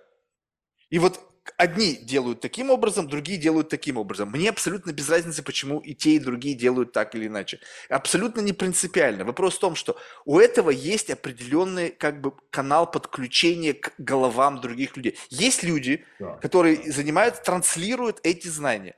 То, как они эти знания транслируют, и внесет в себе некий инструментарий, некую методологию донесения божественного какое-то слово. И ты типа пытаешься вот это донесение, сам инструментарий донесения, смотреть на это с позиции того, как вы это делаете. Кто-то делает вот так, кто-то делает вот так. Кто-то называет Бога, кто-то говорит, что у Бога нет имени, Ашем, и все, и как бы... То есть у, у каждого есть. И вот то, как это, как бы, как это, как это вот условно гребет и за что зацепляется, я смотрю, а, вы вот эту штуку использовали, ну окей. То есть вы, вы использовали вот это, причем не то чтобы цинично использовали, а как будто бы вам дали эту ковырялку, когда-то кто-то ее увидел, открыл, и вы ее применяете для того, чтобы это доходило, как бы месседж доходил с использованием именно этого, этого символизма, этой метафоры, этого объяснения и так далее. Это как бы язык, как бы такой программный код, как это в тебя вшить. Какой-то надо создать некий интерфейс, некий порт, и вот этот порт подключения, он как бы создан как бы из чего-то. И вот ты смотришь именно из чего он создан, как он использует, какие, какие триггеры, какие метафоры, какие сентименты ты используешь, когда мне говоришь о неком божественном experience е. Вот о чем. И поэтому я, как бы, ну, люди некоторые становятся заложниками, и как бы тут ничего с этим да, не сделать. Да, да. Да, ну, понимаете, э, в каком-то смысле мы все заложники культуры, потому что у нас есть единственный способ стать человеком, это стать чьим-то заложником. То есть как бы оказаться в поле принудительного насильственного, э, э насильственной принудительной аккультурации. Вот. Поэтому у нас нет другого способа. Да? Но ну, вы знаете, есть традиция ученичества, когда ученик приходит и становится послушником. То есть он как бы вверяет себя учителю, он как бы говорит, ну давай, а, запрограммируй меня. Вот. Он сам приходит и говорит, запрограммируй меня. Я хочу, как бы... Откуда у него появилось вот это вот... Да, но вот откуда да. я хочу появилось. Вот давайте приблизимся к моменту зарождения твоего желания коснуться mm-hmm. и стать послушником. Вот, вот это вот откуда оно пришло? Mm-hmm. Там же предшествует какая-то предыстория. У тебя, значит, есть некая, да, да. Э, как бы некая да. позиция, связанная с тем, что тот experience, который есть, произошел в твоей жизни, будет разрешен через касание к какому-то ну, эгрегору. Так? Получается, да, что у нас да, есть уже да, такое да, представление. Да, что нужен инструмент, мне нужен инструмент. Но я думаю, здесь по-разному может быть. Действительно, можно через проблемы идти. Ну, знаете, это как вот есть такая, есть такая история, такой анекдот про медиков. Почему люди становятся медиками? Потому что там в детстве там у них родители болели, или они сами болели. Да? Вот эта тема или на их глазах умер близкий и любимый человек. Эта проблема подтолкнула их к тому, чтобы э, значит, освоить этот, инструментарий. Да? Но возможно и другая через мимисис, то есть когда вы видите человека, который на ваших глазах творит чудеса, ну я не знаю, скажем, словесные чудеса, да, там стихи пишет прекрасно, или музыку замечательно пишет, или спикер блестящий, оратор замечательный, да, и вас это так завораживает, что вы как бы приходите к нему и говорите, научи меня так же, я так же хочу. Вот, и... То есть э, уже на основании пороков, зависть. Да. Да, да, да, да, да. То есть что-то такое здесь есть, да, такое, э, как у этого французского философа Рене Жерара, как мимисис, подражание, да, я тебе, я тобой восхищен, я тебе завидую, поэтому я хочу быть таким же, как и ты. Ну, дальше возникает рискованная игра учителя и ученика, э, которая граничит с соперничеством, да, ну, вот я и говорю, а теперь, а теперь представьте себе, что это, это вот как бы, как бы, как, ну, опять же, звучит грубо, но это как зараза. То есть вот кто-то носитель какой-то программы, который очень contagious. То есть неважно, ты классный, у тебя классная риторика, у тебя незамечательный голос, у тебя, не знаю, что-то. И ты, по сути, источаешь из себя вот какую-то энергию, которая, попадая на определенного другого человека, активирует его желание. Я хочу так же. То есть только что я еще вообще не представления не имел, о чем идет речь. Попал под влияние этого, и теперь я хочу. То есть э, вот, вот этот вот момент, когда вы правильно подметили, что как бы а, от, а, что-то доминирующее поверх моего а, как бы осознанного намерения. То есть раз и у меня это возникло. То есть вот как бы меня э, обратили в эту веру. И теперь я начинаю думать, так, у меня есть это как бы постоянно какой-то внутри entity, говорит, ты туда должен идти, это надо познать, это надо познать, это надо познать. Но вот мне больше смотрю на акт, момент того, когда это в тебе возникло. И получается так, что вот даже разговариваешь с людьми абсолютно причем еще тут как бы разговор такой, что прямо человек артикулированно произносит – на меня повлиял там отец, его партнер, на меня повлияло это комьюнити. Получается так, что мы находимся под влиянием всегда чего-то, что нас как-то внутри резонирует, и мы начинаем двигаться в реализации вот этого «хочу».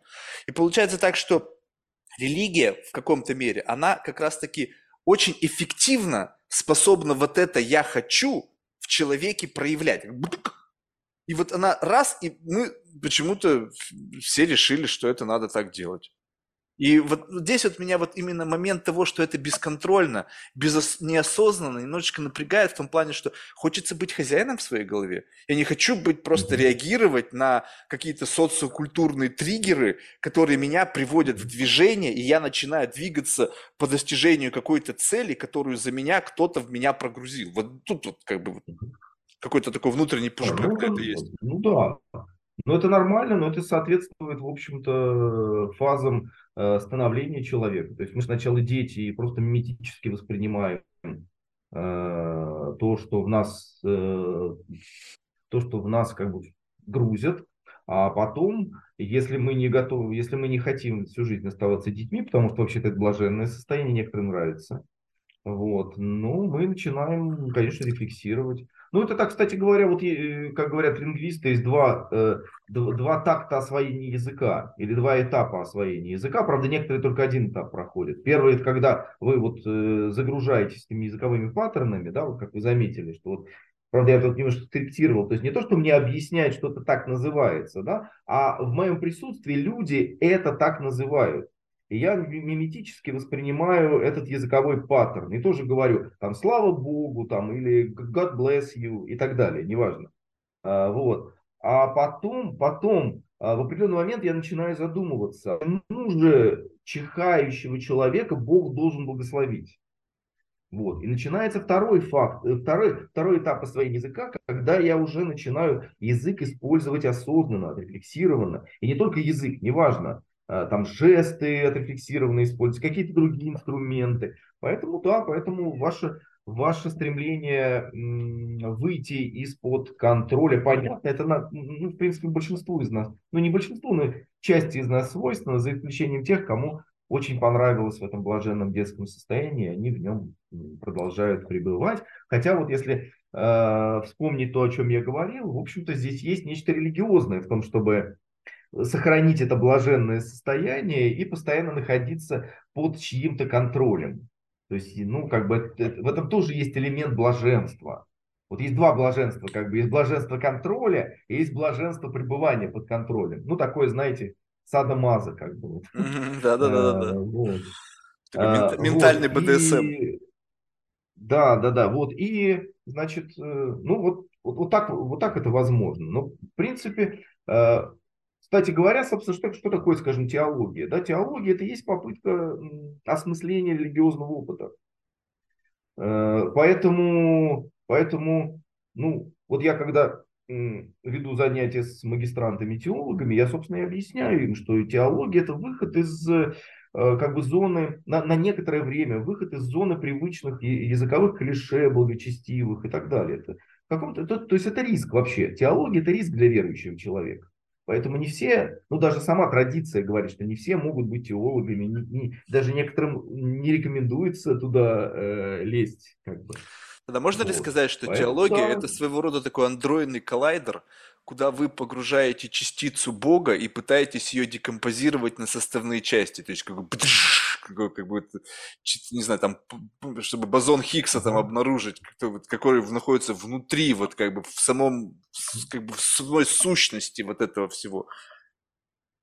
Ну, я возьму вашу аналогию с адронным коллайдером, только я бы сказал, что помещается туда не Бог, а представление о Боге. А, ну, ну, окей, то есть э, э, Бог сам это как бы субчастица представления о Боге.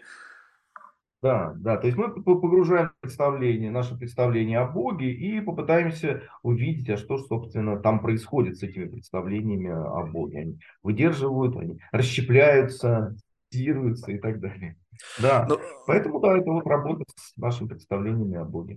Но вот когда, скажем так, вот ну, погружаясь в, в изучение там теологии, вообще представления о Боге, вы выходите на некий уровень рефлексии, то есть думание о вот том, что находится у большинства людей в плоскости языковых клише и каких-то предопределенных представлений, каких-то церемоний, которые они делают, потому что так делали мои родители, так предписывает мне делать церковь, так, ну как, и все, и вот здесь рефлексии не возникает, то есть делаю, потому что, блядь, делается, и все.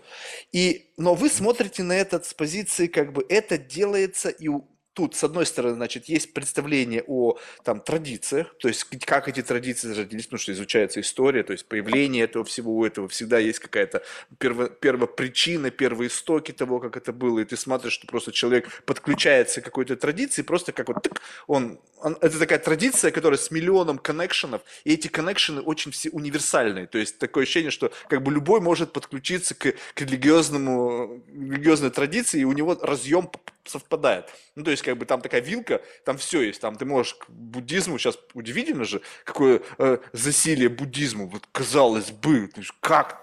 Ну, то есть, там вообще люди жили законсервированно тысячелетия, и тут сейчас бам, и такой прямо в западном мире, таком циничном подключении к буддизму, такой прямо, потому что штекер очень универсальный. Прям втыкай не хочу. И все удобно очень. И получается так, что в этот момент, вот когда вы как бы условно немножечко над этим процессом находитесь, над, не, и будучи как бы одной ногой там, как человек, который должен использовать эту щупальцу, чтобы быть таким как бы исследователем, э, натуралистом, то есть вот, побывать внутри вот этого, и в то же время с позиции описания уже более научного, то есть такого, может быть, более рационального. И вот на стыке вот этом, на этом горизонте, вот между слепой верой и научным описанием. Вот можно ли вот как бы, вот если вот это контейнировать, вот прямо вот, вот выделить это и как бы, можно ли вот вообще э, как бы представить, что это можно вычленить? Ну, то есть вот абсолютно... Это, это что? Ну, вот представление о Боге как бы как некую вот такую как бы вот ну, не знаю, то чтобы идеологию, а как некую просто вот что-то, что можно контейнировать и просто посмотреть на это со стороны, вот. не, не будучи погруженным в это. Ну, то есть как бы вне этого находиться. Потому что у меня такое ощущение, что как бы я ни старался, я все равно внутри этого бабла. Я не могу выйти за пределы этого бабла, потому что как бы я вроде бы только пытаюсь преодолеть вот escape velocity достигнуть. И там пук, увеличивается постоянно горизонт, что как бы меня сверху чем-то накрывает.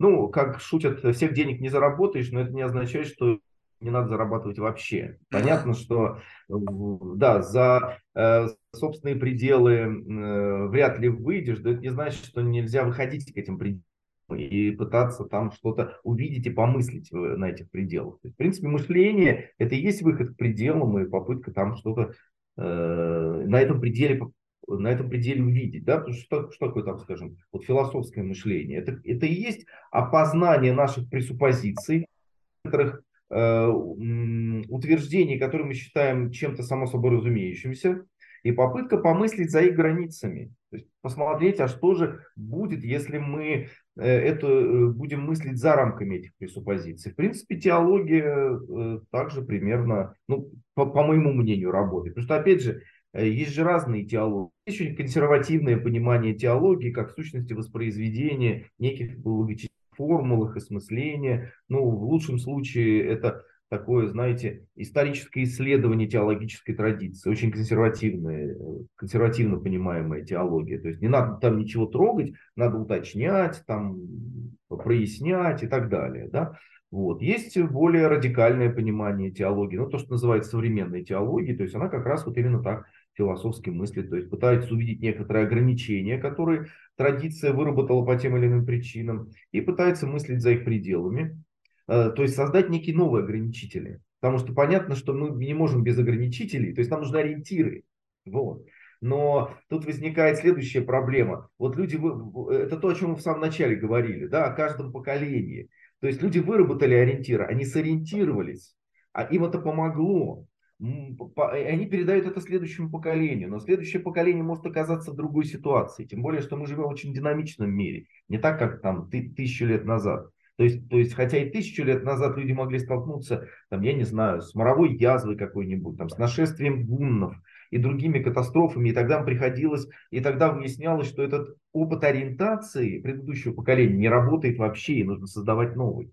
Вот. А сейчас понятно, что как каждое новое поколение, видимо, вынуждено вырабатывать свой способ ориентации в мире, поэтому выяснять те ограничения, сами, сами по себе нормальные ограничения, хорошие ограничения нужны, да, но вы, выявлять их и смотреть, а может быть какие-то из них как бы снять и э, додумать дальше. А вот это вот любопытно. Вот смотрите, вот если вот это смотреть, вот опять же исторически, что а, почему, вот, а, скажем так, события, которые были, ну, исторические события, там, не знаю, там, ранних лет, там, до нашей эры, там, средневековья и так далее, любые какие-то проблематики, где человечество, ну, абсолютно было бессильно перед этим. Ну, скажем так, что и в этот момент, как бы, единственное, на что люди уповали – и это такое коллективное упование. Бам! Потому что ну, нету решения, нету средства от чумы, нету... И, вот, как бы, и тут в этот момент религиозные настроения могли резко ускоряться, потому что единственное, что оставалось надеяться. Сейчас такое ощущение, что люди настолько стали жадными и циничными, что они не хотят давать Богу, либо какому-то там, не знаю, неважно какому эгрегору, власть над ситуацией. Ну, как это так? Мы на него будем уповать? Нет будем уповать на этот РНД, там, на этот институт там, власти, на этот институт э, знаний, на этот институт, там, на эту школу, на это, в общем, неважно на что, потому что как бы я хочу стать бенефициаром этого решения. Потому что и как бы каждое следующее поколение, то есть как бы сейчас мы вряд ли, когда кто-то заболевает, уповает на Бога, что ему повезет вылечиться, да, там, что Боженька как-то поможет, и ты исцелишься, да. Но, но опять же, есть неизлечимые болезни, которые по-прежнему продолжают людей как бы ну, снабжать вот этой верой. Как только мы решим проблему с неизлечимыми болезнями, этот канал подключения к Богу пух, ну, себя исчерпает. Ну, то есть, что уповать на Бога, есть вакцина, брум, рак, не рак, там, неважно что, там, какая, любая какое-нибудь дегенеративное заболевание, которое сейчас не лечит. Все решили. Тогда, получается, обращение к Богу станет еще меньше. И технология как бы постепенно, вот тут любопытно, что э, вымещает Бога. Ну, то есть, как бы, вот, как, можно себе представить будущее, в котором э, не, все как-то условно отрежиссировали, как вы сказали, делегировали ответственность организациям и институтам, которые в результате столкновения чего-то непредсказуемого всегда несут ответственность за наступление этих последствий. Либо делают так, что эти последствия не наступают в силу развития. Тогда в какой момент, если представить такое некое утопическое будущее, будет возникать э, контакт с Богом. То есть вот что должно произойти? То есть это какая-то плоскость уже креативная, исключительно остается, чтобы музы мы будем вызывать, но муза вряд ли как бы как-то это с Богом связано. То есть как бы сложно сказать, что... Ну, кто-то же говорят, что вот этого человека, у него такой талант, что его боженька в лоб поцеловал, да? Опять же, какое-то такое языковое клише. Ну, то есть вот когда сейчас все меньше и меньше вот уже вот как бы упований. И чем дальше, мне кажется, тем их будет меньше. Ну да, да. Ну, знаете, э, есть в современном богословии развлечения. Ну, у, э, был такой швейцарский богослов Карл Барт, очень влиятельный протестантский богослов, он различает религию и веру. Вот э, то, о чем мы говорили, когда речь шла о, об использовании Бога в качестве э, средства решения проблем, в принципе, это свойственно религии, это нормально.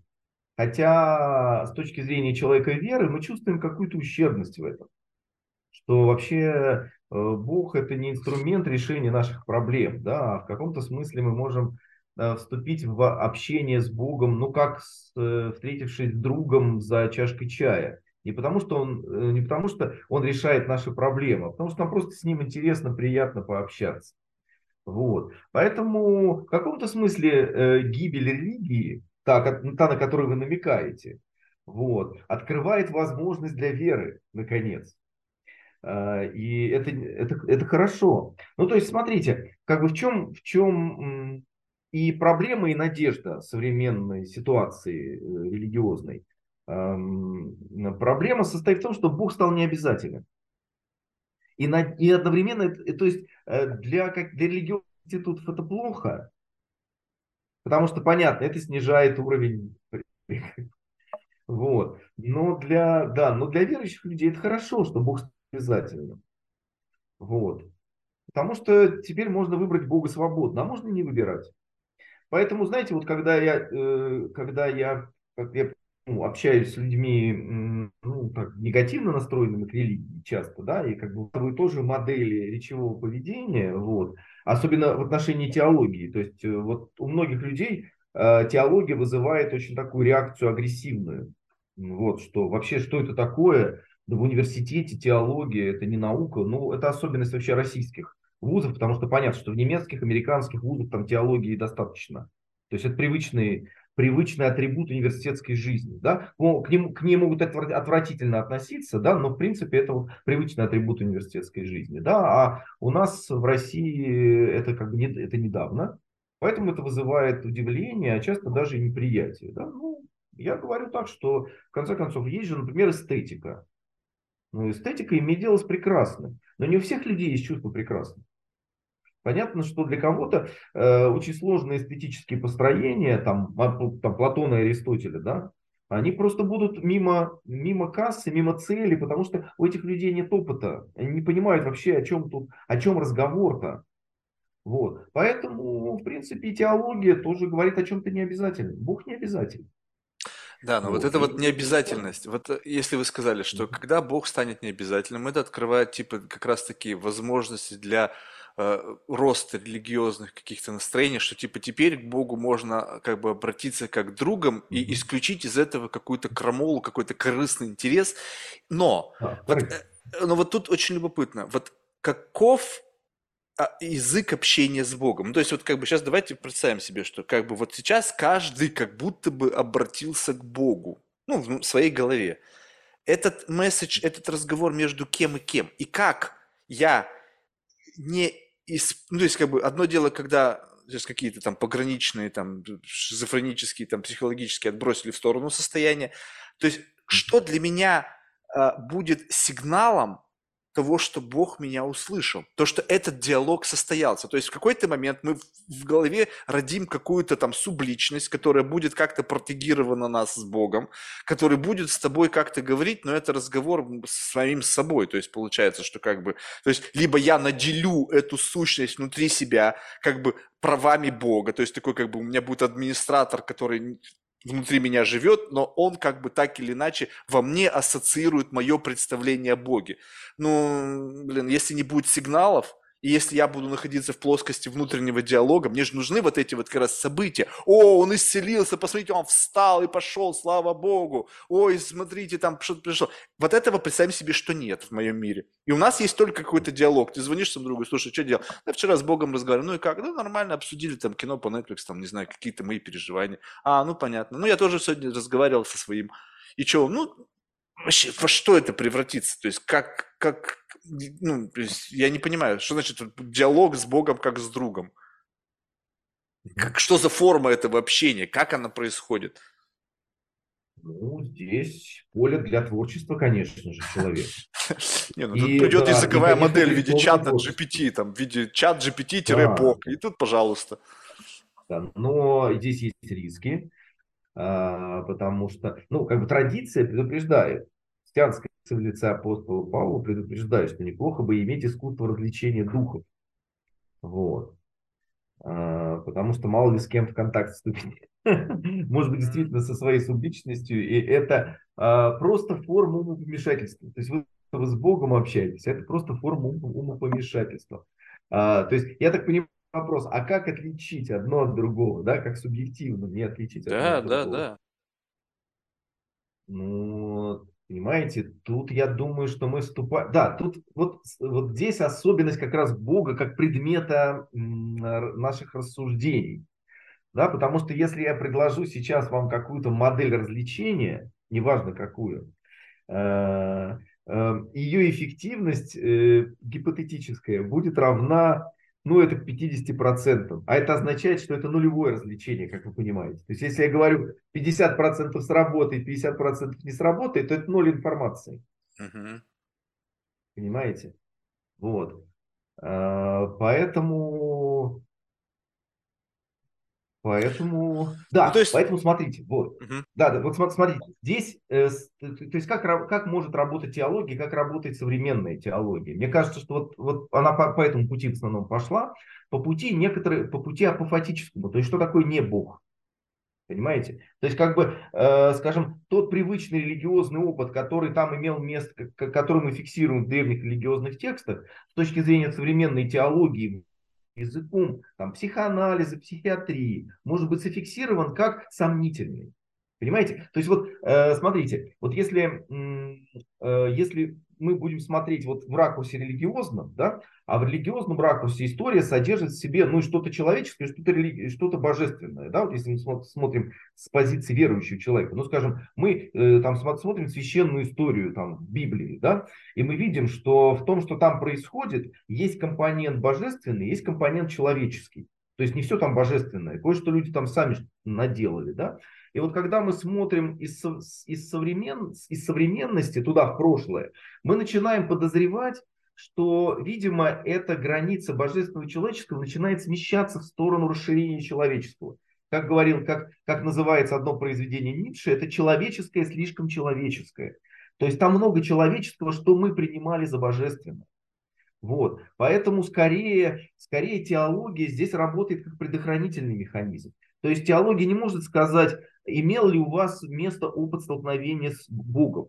Теология может с более высокой степенью вероятности сказать вам, что в этом, скорее всего, нет ничего божественного. То есть это ваши фантазии, иллюзии, это культурные коды, о которых мы с вами сегодня говорили. Да? Вот поэтому современная теология скорее вот так вот мыслит. Поэтому если вас если вы хотите получить опыт божественного, вам нужно, ну, как знаете, как вот есть, так, есть такая техника феноменологическая редукция. То есть вам нужно как бы исключать вот эти вот моменты культурных кодов, психологических установок, психологических процессов и так далее. И тогда вы, э, и тогда э, вы понимаете, что вообще, ну, это, ну, это редкость, это редкость, это чудо, это дар большой вообще-то. То есть это вот. в момент этой феноменологической, как бы вот этого упражнения нужно дойти до того момента, когда эта редукция перестает работать, то есть вы не можете редуцировать то, что, с чем вы да. столкнулись, как бы, как бы так, это, это да. не то, это не это, да. а это да. и есть это самое божественное. А что если ну, этого не происходит? Ну вот вы редуцировали, редуцировали, в конечном итоге осталась зияющая пустота, там, пум, но это ничто. Mm-hmm. То есть и тут сразу же буддисты, вот, вот, вот ты коснулся ничего, вот, ну, есть, как бы такое ощущение, что у меня нету шансов как бы это из себя условно, не, не потому что мне это чуждо, либо мне это мешает, либо еще что-то. Просто я понимаю, что внутри это каким-то образом есть. И, и это туда помещено, ну, как бы вот, не знаю, на уровне, не знаю, какой-то генетической памяти. То есть вот что-то, как, как составная часть. Сложно себе представить мир без религии. Если мы представляем какой-то апокалиптический сценарий, ну или там какое-то будущее, где религия запрещена, и как бы она, ну, ну как бы считается неправильно, но это не значит, что ее нет. Она просто под запретом, найдутся всегда там какие-нибудь там андеграундные направления, там какая-то тайная церковь. В общем, это стандартная история. Запретить нельзя. Забыть невозможно. Даже, даже если, мне кажется, сейчас, не дай бог, произойдет какой-нибудь катаклизм, и выживут там единицы, и пока они будут там выживать, там забудут, там сож, будут сожжены все книги, Библии все остальное, родиться заново. Под другим названием, с другим Богом, но родиться ровно все то же самое. Такое ощущение, что как бы это вне зависимости от э, как бы контекста культурно-исторического, оно как бы все равно прородится. Вопрос в другом, что сейчас, как бы вот если посмотреть на вот это вот как бы песочные часы условно, может быть это есть к этому все идет, что э, как бы история продолжения, что родители хотят, хотят сделать так, чтобы ребенок был независим, и получается, что процент божественного и процент человеческого начал смещаться, что мы сейчас за счет науки больше начинаем объяснять с позиции там не какого-то там божественного, а с позиции там биологии, химии, там, не, не, нейро, там, психологии всего остального. И таким образом, что, может быть, это и есть цель Бога, что в какой-то момент времени количество его присутствия будет сведено к минимуму, и тогда мы, как уже самоуправляемые, не постоянно уповающие там за какого-то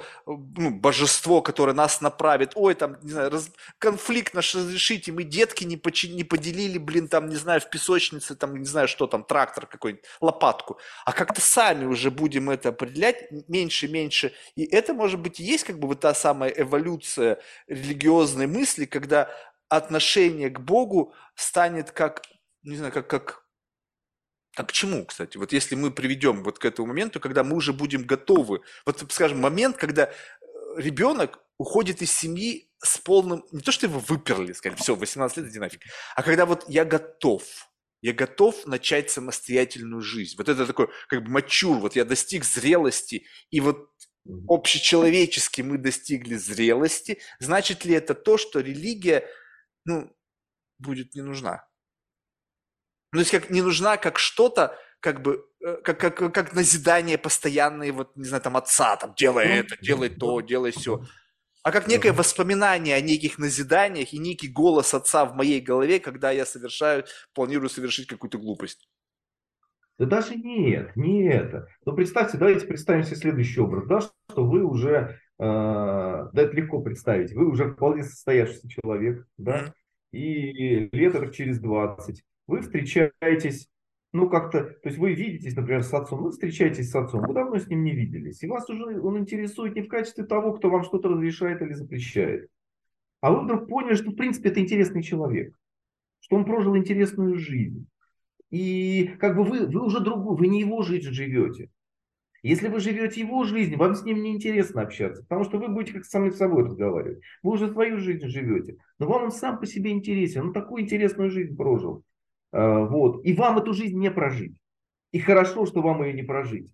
Но интересно, но, вам, но все же жизни по-своему, ну многие жизни по-своему интересны. Вот вы с ним встречаетесь. Все жизни интересны. И наконец вы, да, вы понимаете, вы, наконец, он вас интересует именно как вот человек, проживший интересную жизнь. Ну, такой можно образ предложить. Вот образ, вот именно так, такой образ богообщения. Да, но То вот это любопытно что здесь-то отец-то или там, вот, или важно, да, да, а по поводу, человек. кстати говоря, по, по поводу упадка религии, да, по поводу упадка религии, дело в том, что в последней э, книге христианской Библии, которая называется «Апокалипсис» или «Откровение Анна Богослова», есть описание небесного Иерусалима, и там есть такое замечание, значит, когда пророк описывает небесный Иерусалим, он говорит, а храма я там не видел. Ну, то есть там, где есть непосредственный контакт с Богом, религия в качестве посреднического института и не нужна. Поэтому исчезновение религии есть цель самой религии тогда. Такой парадокс. Сейчас, сейчас все священнослужители во всем мире такие, так, ребята, мы скоро потеряем вообще все.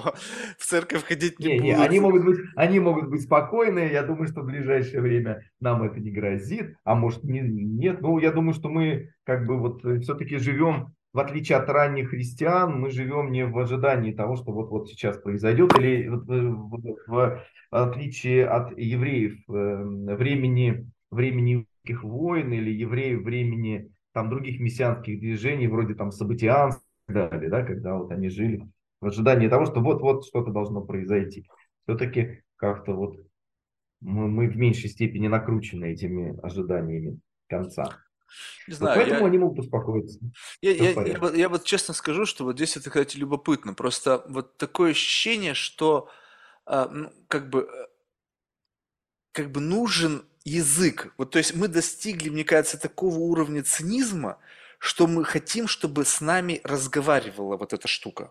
Ну, то есть, как бы, чтобы с нами Бог заговорил, не именно вот, э, не, не, про, не, про, не, не стал с нами разговаривать из там каких-то традиций, книг, каких-то там священников или там, не знаю, папы через папу римского, там тоже отдельная история, да, вот, но хочется как бы создать как бы, вот, как бы вот этот какую-то сущность, которая начнет с нами разговаривать. И если это языковая модель, может быть, вот эта вот вся история там с искусственным интеллектом, который как бы вмещает в себя все знания, и такая же метафора, что он вездесущ, поскольку планирует сделать так, чтобы интернет был везде. То есть как бы вот это вот об, об, об, окутать с какой-то средой вот этой интернет-сети, да, весь мир, чтобы не было места, где как бы Бог не проникает.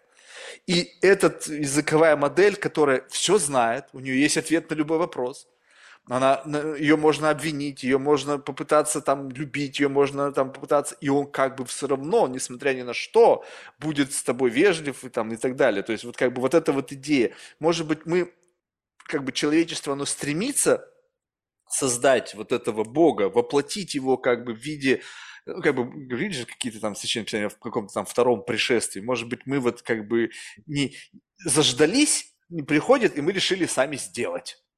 И вот когда это как бы будет что-то сделано, оно ведь будет учитывать все. Вот сейчас интересно, люди, наверное, которые занимаются там теологией, вообще религией как-то, они же, наверное, с чатом этим общаются на религиозные темы. И наверняка там что-то такое, какие-то искры, какие-то такие моменты возникают. И вот я думаю, что когда вот это будет доведено до такого уровня, что это будет достаточно для того, чтобы как бы вот начать этот диалог, и люди начнут подменять представление о Боге представлением о ком-то, кто отвечает, и кто действительно ответы чьи начнут закрывать какие-то смыслы, начнут, начнут влиять на мою жизнь. То есть ведь это очень важно, мне кажется, что вся вот, э, я не знаю, может быть, сейчас меня поправите, что это вот как, как бы э, вот этот язык, родившийся на стыке, э, исходя из каких-то проблем, но он дававший ответы, то есть ведь, ведь именно ответы укрепили религию. То есть как бы тебе плохо, но причина этого плохо вот в этом. И я как бы проглотил это плохо, какой-то какой кусок репейника, который сидел у меня в горле, и, и я теперь знаю, кого благодарить. Я знаю, кого благодарить. Эти мысли, эти мысли так или иначе напрямую связаны там, с Богом, с верой и так далее. Но когда будет другое entity, которое будет давать мне такие же советы, которые будут также помогать мне проглатывать что-то, я могу как бы ну, полагаться теперь на эту штуку всецело. И, возможно, через, как в рамках через несколько итераций сместиться вот там, где мы видим Бога. Ну, то есть, как будто бы мы видим Бога где-то. И вот эта штука, в зависимости от социокультурного какого-то наполнения, она двигается. Мы видим Бога в проявлениях там грома и молнии, да, ну, окей, это, это там боги какие-то. Потом мы видим бога где-то, где его не стало, мы его убили, мы его как-то сделали, что нету тела, мы видим где-то его там в голове, там еще что-то. А теперь раз и дальше двигаем, теперь мы видим бога вот в этой металлической штуке, которая живет там в силиконе, в сети, непонятно где. Можно представить себе, что вот туда сдвинется представление о боге? Вот в этом сегменте мы будем видеть его. Ну, не мы, а будущее поколение. Я, я, да, я совершенно с вами согласен согласен, что э, мы, э, как, как сказал немецкий философ Фейербах, творим Бога по нашему образу и подобию. Вот. Но в религиозной, в иудео-христианской традиции это называется идол. Вот. То есть идол это и есть Бог, которого мы сами себе творим. Но смотрите, тогда интересная получается идея, над которой можно поразмыслить, да, что все-таки, э, по крайней мере, иудео-христианская традиция говорит о том, что Бог не идол. Ну, соответственно, когда мы сделаем себе такого Бога и приручим его, э, то мы можем как бы обратиться к традиции и сказать, ну как? А традиция нам говорит, это идол. То есть это не Бог. Бог иной. Как, э, значит, э, абсолютно иной. Ган Сандер, по-моему, по-немецки так Рудольф Отто, феноменолог, значит, в своей книге «Священное», «Священное» характеризует как совершенно иное. Вот, поэтому, когда, если представить себе, что мы создадим нечто вроде, э, значит, э, ну как в этом в фильме «Искусственный интеллект» у Спилберга, кажется, да, нечто такое вот, такое богоподобное, да, то э, тут возник, тут э, сработает, сработает аварийный сигнал такой из традиции и скажет следующее. Вот. Но, в принципе, дальше можно да, но вот в этом-то вся и магия, что если бы раньше да. сработал сигнал и слабо, сработала бы традиция, потому что традиция говорится ага. устами людей. Ну, то есть как бы есть кто-то, да. кто алармист, который скажет, не-не-не, нет, посмотрите, и он, грубо говоря, с учетом своего вот влияния, своего авторитета, своего, своей риторики, он как бы изменит наше представление. То есть он возьмет и всех нас подвинет так, как надо выглядеть. И пас своего последователя сказал, да-да-да-да, вот это так смотреть. В этой ситуации не так. Ты приходишь к этой языковой модели, говоришь, ты теперь идол. И эта штука тебе объяснит, что она не идол. То есть она начнет сопротивляться вот этому. То есть, потому что, как бы, я думаю, в той итерации она не захочет потерять контроль над ситуацией. И поэтому я думаю, что там будет как бы прям целые баталии между там представителями как бы старой традиции, да, где будут говорить, что нет, нет, мы сами создали идола, и ты вообще никакой не бог, а ты там сатана, там ба-ба-ба-ба. И эта штука начнет говорить, ну, я во всех люблю, ребятушки, как бы я вижу очередное заблуждение, вы опять э, как бы стадо заблудших овец, дайте я вас выведу к свету, вы там что-то навыдумывали. И вот тут уже, мне кажется, будет любопытно, потому что единого центра который может повлиять, а если эта штука, она как бы каким-то образом дорастет до идола, значит, к ней уже будет кто-то прислушиваться, потому что идол не рождается без паствы. Ну, то есть, как бы, вот я же не могу стать идолом. Ну, что, где, где, где твоя паства, идол? Ну, у меня там, ну, может быть, там, не знаю, мама первая будет в этой пастве. Ну, все, на этом закончится. Даже братья и сестры мои не пойдут в эту церковь имени меня, потому что, как бы, они меня считают нормальным человеком. Поэтому вот это уже немножечко другая история. Все-таки Библия с нами не говорит.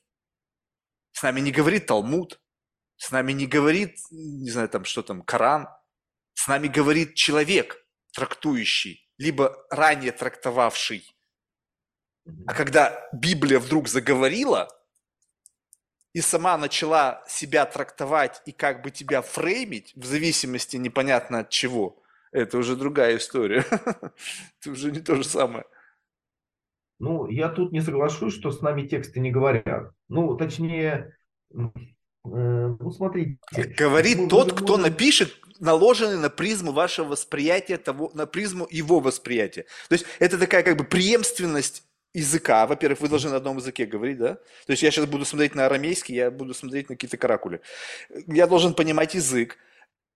Тот, кто написал, воспринимал это как-то, и теперь я читаю и воспринимаю – использую свою призму его восприятия. То есть это каждый раз происходит какая-то компрессия смысла. Каждый раз, каждый раз, каждый раз, и как потом, как анекдоте Лермонтов там да. в поле. Смотрите, здесь как раз и происходит, э, происходит прорыв за пределы субъективизма вот этого человека, с которым вы общаетесь. Потому что происходит перевод. А что, что такое перевод? Вот смотрите, технически, да, вот если мы возьмем, допустим, перевод с языка на язык, вот как, э, то есть любой перевод предполагает, что в зазоре между языками есть некая область смыслов, которой мы не вполне владеем. То есть, который подключается там Шекспир, например, а с другой стороны Пастернак подключается, понимаете? Вот, соответственно, вот когда Пастернак переводит Шекспира, он, он вынужден пройти в эту промежуточную зону, в этот зазор между языками. И он оказывается, и в нее есть надежда, то он оказывается там же, где-то, где когда-то побывал Шекспир. Да, но он заполняет и эту пустоту Пастернаком. Он заполняет, он не может да, никем да, другим но... заполнить. Он заполнит ее собой. Он заполнит нет, в его восприятиях Шекспира Пастернаком. Да. Но тут я с вами не вполне согласен. Конечно, там будет Пастернак. Но там кроме Пастернака будет то, что вот и в этой, в этой промежуточной сфере и оказалось. Потому что в каком-то смысле, когда мы говорим, мы говорим и от себя, но то, что мы говорим, является проявлением еще чего-то другого. Ну да, Тут, то есть ну, коллективный ну, набор знаний, который вы как-то да, к вам да, прилипли. Ну, да, да, да. Принижено, принижено, это культурные коды, которые через нас говорят, да. Но есть такие ситуации, видимо, ситуации вот тех, тех самых экстремумов напряжений, когда происходит то, что на религиозном языке называется откровение.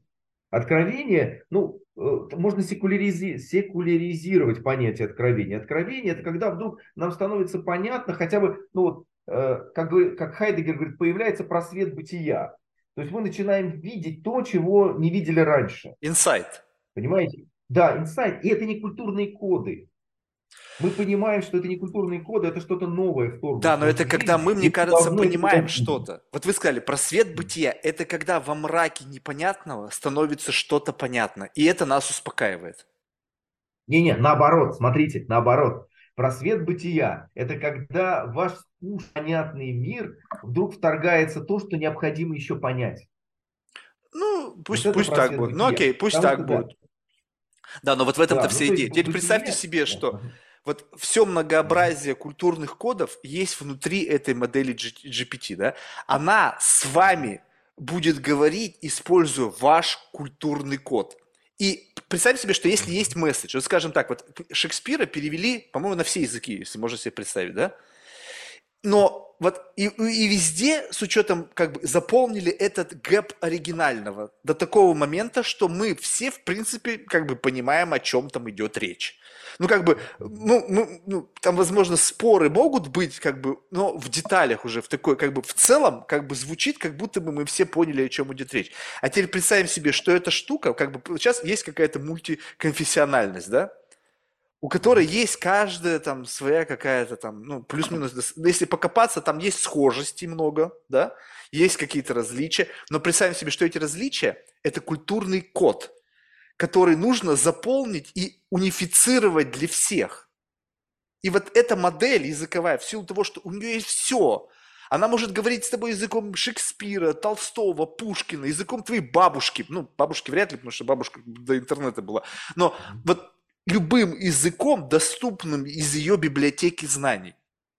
И моменты вот этого откровения, она как только поймет, как я однажды понял, что слава Богу именно в этом месте происходит, она когда зацепит, и кто-то прореагирует, и как-то просигнализирует, и потом люди, которые занимаются там, не знаю, как, как, создают эти промпты, или там как это, момент, когда нужно какой-то мэппинг создать, когда произойдет вот вокруг факта откровения, мэппинг, система поймет, что такое откровение, она будет из пулемета этими откровениями по каждому долбить, и мы будем вот так вот сидеть, и у нас откровение будет, как это, с каждым разом. Вот, вот это может произойти, потому что откровение – это действительно же сочетание какого-то невероятного количества фактов, которые открывают вот эту дверь как бы границы этого бытия, там, не знаю, что-то новое впускают, непознанное, открывают глубину. Для меня это момент, когда вот фрактально, если смотреть, вот ты приближаешься, и казалось бы, точка, точка, точка, там уже ничего дальше нету, и вдруг бам!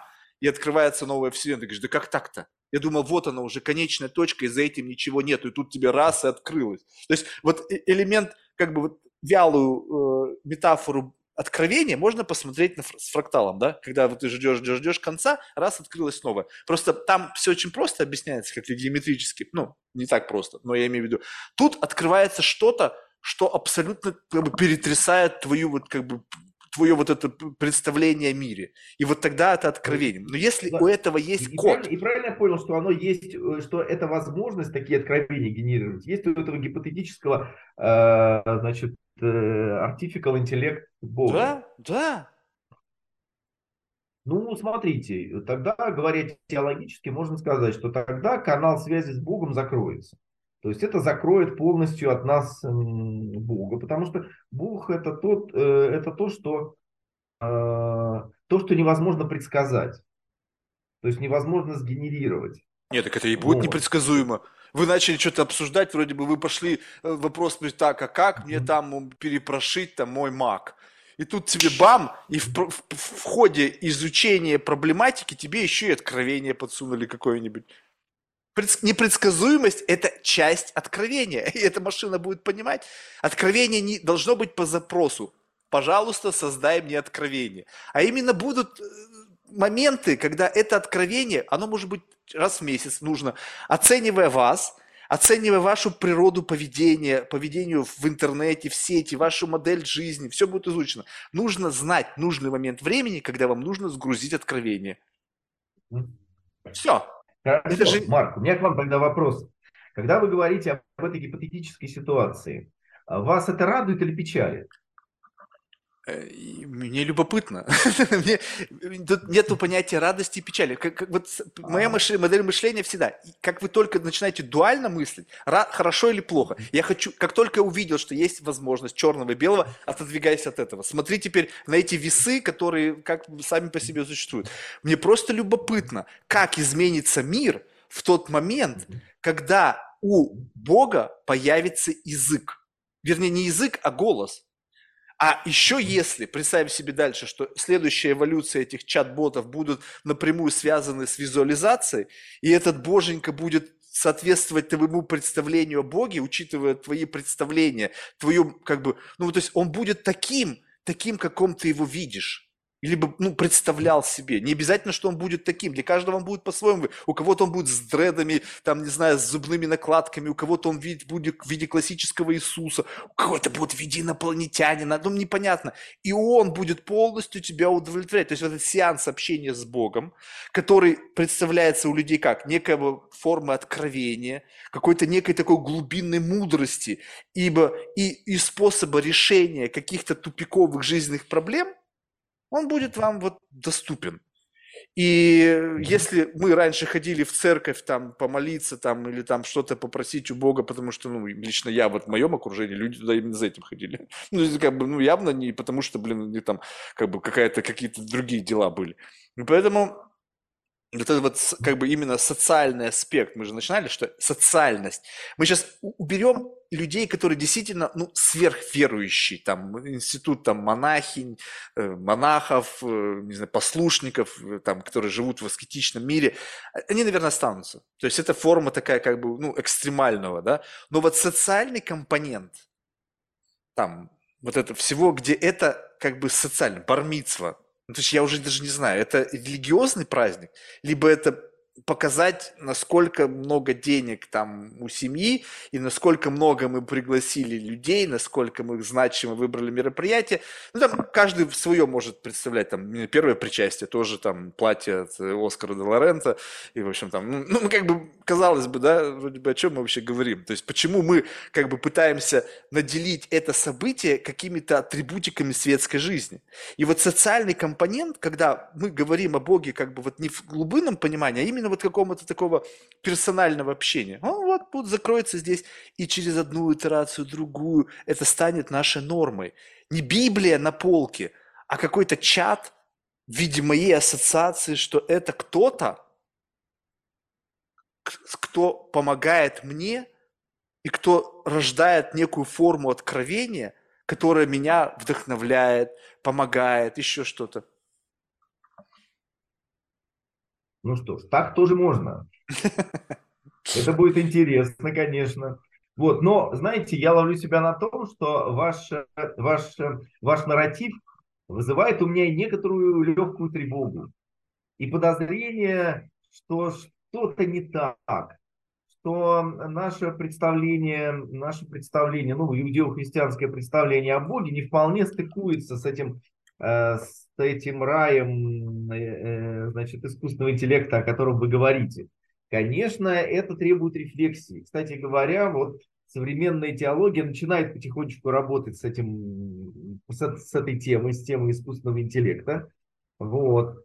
Я думаю, что это как раз очень, очень даже перспективно, потому что э, либо придется признать, что та модель, о которой вы говорите, полностью исчерпывает наше представление о Боге, либо, либо согласиться с традицией иудео-христианской, что Бог это нет не, и не это тоже. То есть есть какой-то еще горизонт, какой, то есть когда мы достигнем этого, то э, перед нами откроется еще какой-то горизонт. Естественно. Дальше... GPT-20 будем ждать 21-го. Ты понимаете, что тут очень важно, что ну, вот смотрите, вот представьте себе, что теперь вот а, как бы... Нет, смотрите, я понял, я понял вас, Марк, смотрите, тут нужно шаблон сломать, понимаете? То есть не GPT следующей модели, да, а божественное тогда появится, когда изменится парадигма. Вот, потому что, смотрите, потому, э, как религиозная жизнь э, была устроена ну, если наблюдать ее со стороны вот монотеистической иудео-христианской традиции, это и есть апгрейды, как бы, постоянные апгрейды. Вот. Э, вплоть до некоторого оптимального состояния, когда всех все устраивает. Понимаете? Но, но э, иудео-христианская традиция монотеистическая исходит из того, что все равно Бог иной. То есть, соответственно, тут нужно как бы не встраиваться в эту колею, которая постоянными апгрейдами занимается, да, попыт, попытаться перескочить какую-то другую, что вообще это не искусственный интеллект. То есть искусственный интеллект это, можно сказать, что это одно из возможных, одна из возможных исторических форм проявления Бога, как когда-то формы проявления Бога были, скажем, там, статуи, религиозные... Я и говорю, что это вот мы, мы должны через это как будто бы пройти, через вот эту эволюцию да, Бога, да, воплощенную в чате да, GPT, ну да, или там в искусственном да. интеллекте. То есть он был воплощен там в каких-то там э, символах, там, не знаю, в, в погоде, Потом, значит, как-то мы его вообще выдернули из всего. Вот последние, наверное, 2000 лет он как-то вне вообще, вне, вне, вне, непонятно где он, да, то есть он где-то есть, и в то же время он вездесущ, и его нельзя пощупать, в общем. А сейчас это, возможно, следующая итерация нашего представления о Боге, мы должны через это пройти. Просто тут любопытно, вот представьте себе, что а, как бы вот а, если, просто вот такая модель, что если мы сейчас всех на планете спросим, что такое Бог, что такое вера. И как-то люди ну, заморочатся и попытаются из себя выдавить лучше. И скормить это все одной системе. То есть представьте себе, что все представления людей о Боге прошлых лет и настоящих, они там собираются, развесовка происходит, кластеризация, и как бы вот это масса, то есть с этим сложно бороться – Потому что если мы говорим о том, что ну, нужно использовать наши собственные представления, чтобы мимикрировать Бога, то нет лучшего инструмента, как для мимикрирования представления Боге, как бесконечная сорсинг этой информации. Ты с ней переписываешься, говоришь, о, это не так. Она такая, а, да, это не так. Бррр, научилась, моментально научилась. Там же как бы reinforcement learning from human feedback. Там моментально научилась и сейчас ученые, которые говорят, не-не-не, вы неправильно трактуете там эту вещь. А говорит, а как надо, условно? Ты сказал, вот так надо. Записала. Я теперь знаю, как надо для тебя трактовать это, и же с тобой, сидящих в этой же самой башне слоновой кости. То есть сами, ой, нам что-то не нравится, кажется, что здесь немножко как идолопоклонничество. Брук, а, идолопоклонничество, хорошо, жик, теперь не идолопоклонничество. И это вот эта штука, потому что мы сами говорим ей, каким надо стать. Reinforcement learning by, from human feedback. Мы сами ее учим, каким она должна для нас стать. То есть мы сами, мы до этого создали Бога, наделяя его какими-то характеристиками, там, не знаю, вездесущесть, там, всевидящесть, там, что мы там только про него не сказали. Теперь мы этой штуке сами скажем, вы же сами сказали, феноменологическая редукция. Мы сами скажем, что не Бог. И то, что останется, что не Бог, для нас станет нашим новым Богом? Э, знаете, несколько лет назад, где-то нет, где-то лет 10 назад или 15, да, был такой, вышел, вышел такой сериал британский «Черное зеркало». Да, да. Который следовал. Да, знаете, там есть замечательная теологическая совершенно серия, я не помню, как она называется, наверняка вы вспомните, когда там речь, когда там рассказывается о молодой паре, Значит, э, парень погибает в автокатастрофе, а. и девушке предлагают бота, который ее, ее копирует, да, и потом ей предлагают, собственно, как бы синтезированную копию ее бойфренда, вот, и, и если помните, что ее, собственно, там не устраивает?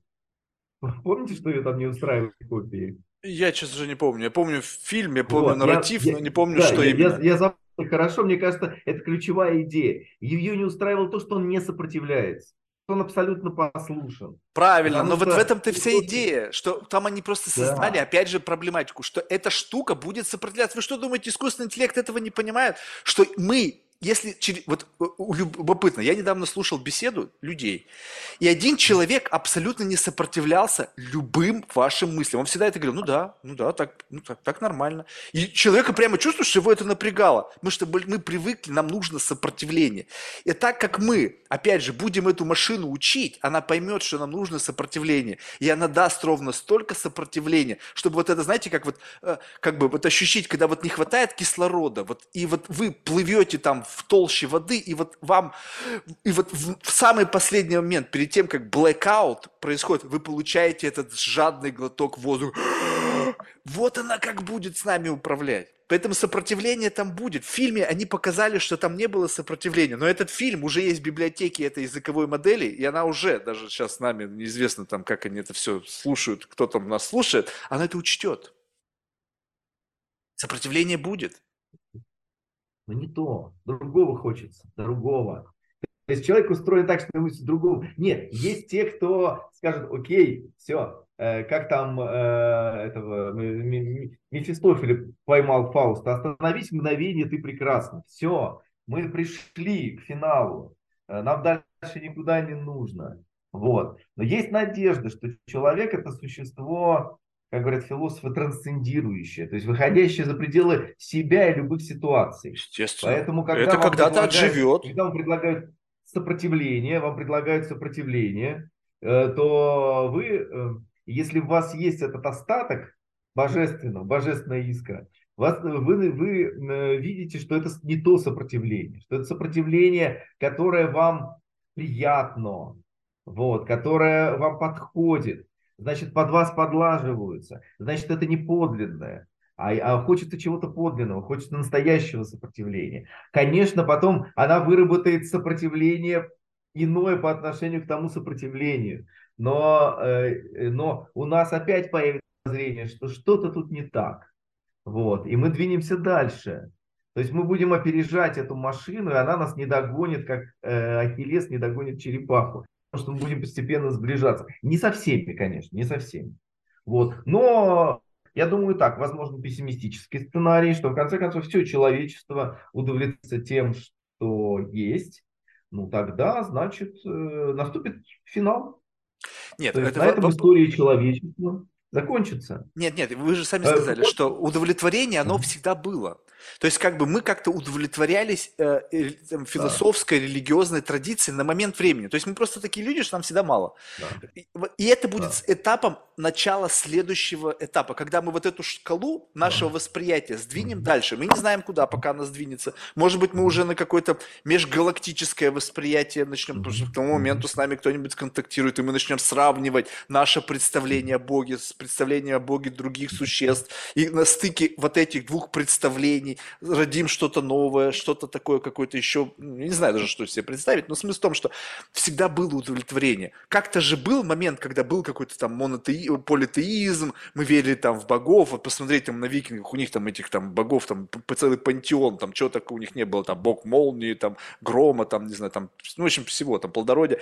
Потом был какой-то момент, когда это удовлетворяло, потом что-то не стало удовлетворять, мы платили все в одно, Теперь мы живем как бы в какой-то мере удовлетворенно. То есть надо говорить не о том, что есть неудовлетворенные, а в целом как-то договорились, да? И как-то мы здесь живем. И сейчас как будто бы снова что-то, что-то не удовлетворяет, давайте как-то что-то пересматривать. И вот эта неудовлетворенность приводит к следующей итерации. В, этой, в рамках следующей итерации будет момент, когда как-то в целом средние по больнице удовлетворены, но есть те, кто не удовлетворен – что приведет дальнейшее движение.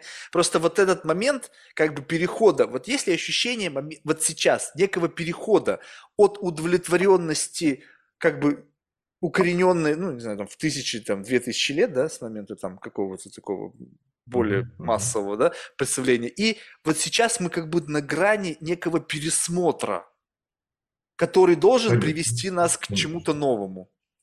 Конечно. Конечно, есть. есть. Вот. Я хотел бы вас поблагодарить, потому что вы меня вывели как раз к некому пределу. То есть на, вот в начале нашей беседы, где-то вот до этой темы, я очень уверенно себя чувствовал, и у меня были ответы на все ваши вопросы, потому что я эти вопросы задавал себе часто, и мне задавали эти вопросы. Я как-то вот чувствовал себя в, этой, в капсуле такого человека уверенного. Вот. Но вот эта тема, она как-то вывела меня из состояния уверенности. Я думаю, что это это э, пусть э, маленький, но опыт богообщения. То есть я то есть, вторглась нечто да, иное в мою жизнь через вас. Вот. Здорово. Э, и хорошо, значит, получается, что есть такие, то есть просвет бытия появился, где обозначились некоторые вопросы, которые требуют э, дополнительной рефлексии и ответов на них. Это замечательно. Да, вы знаете, Это я... есть э, тот самый опыт, который провоцирует рефлексию, в том логическую рефлексию. А вот, вот вам как бы пример себе... того, что произошло. Да-да-да, я просто, вы знаете, как бы, когда вот начинаю разговор, я ходу с самого начала. Я просто несколько раз пытался поместить человека сразу же на край. Вот как бы представить перед собой эксперт. Ну, то есть понятно, что э, как бы начинается все с этого, что как бы ну, человек чувствует себя комфортно, и как бы потом постепенно мы вместе проходим к пределу его текущего познания. Но по сути это как бы вот два часа, и как бы как будто бы самое интересное начнется вот сейчас. Потому что сейчас это будет pure творчество, то есть как бы абсолютный креатив, абсолютная спекуляция, которая рождается в моменте. То есть все остальное это был такой stepping stone. Вы опирались на это, на это, на лекции, на материалы, на то, что было прочитано, на то, что вы знаете, на то, что вы перепроверили, перерефлексировали. И как бы здесь такая зона достаточно ну, комфортная. Следующий этап – это абсолютно неизведанное – и мне всегда интересно абсолютно неизвестно, потому что там мы сравниваемся. Потому что ваша гипотеза, да, она укоренена в традицию, у вас э, вероятность вашего представления, с точки зрения вашего как бы прогноза, она учитывает больше компонентов. Я грешен тем, что я мои представления, они людям не нравятся, потому что я могу все что угодно представить. Мне однажды человек сказал, Марк, ну классно, но когда ты начинаешь к драконам прикидывать уже инопланетян и там еще кого-то, уже тяжело. Я готов оставаться в сегменте драконов и вот здесь вот как бы в твоих допущениях. Но когда ты начинаешь много допущений делать, уже начинается тяжело. Поэтому как бы любопытно человека, как я не могу сразу поместить на край. Вот как бы представьте себе, что наш разговор был начался вот с этого. И как бы мне вас туда сразу было бы поместить, как бы объяснить, край. Я говорю, там, что представь себе, что вот ты куда-то идешь всю свою жизнь, и вот ты еще, вот сейчас находишься в самом последнем, ты занес ногу, но еще не заземлил. Опиши мне, что ты видишь. И по факту вы сейчас сказали, что вот я вот здесь оказался. И вот в самом конце, вот что вы видите? Вот впереди еще ну, какая-то очень мутная, непонятная история. Но там есть ощущение от того, куда вы планируете дальше двинуться. Вот как бы можно было бы описать тот самый край, вот горизонт, на котором вы сейчас оказались? Ну, я думаю, что прелесть края как раз состоит в том, что э, на мгновение ты испытываешь некое состояние невесомости и неизвестности, куда двинуться. Потом, конечно, придет некоторая определенность, сядешь с листом бумаги или с белым, с экраном монитора, и что тут, и начнешь некоторую разметку. Вот, это тоже интересно, это интересно, потому что тут начнется творчество ты начнешь как бы предлагать, вырабатывать концепты, рисовать схемы и так далее. И получится, что ты, может получиться что-то интересное. То есть получилось, появилось место для этого шага. То есть как будто бы да, что-то да, отодвинулось, да. и теперь это можно заполнить. Да, да, именно так. Удивительно. Что ж, Дмитрий, большое спасибо. Реально, очень было любопытно побеседовать. То есть, вот, когда люди говорят поговорить о религии, и вот как бы многие начинают, о, неинтересно. А мне вот кажется, всегда можно найти как бы вот в своей голове что-то, что в, в рамках этого контекста будет тебе интересно. И поэтому я сегодня получил искреннее удовольствие. Спасибо вам большое. Спасибо вам, Марк, за вопросы и за беседу, вот, за идеи. Всего доброго. До свидания. Всего доброго, до свидания. Отдыхайте.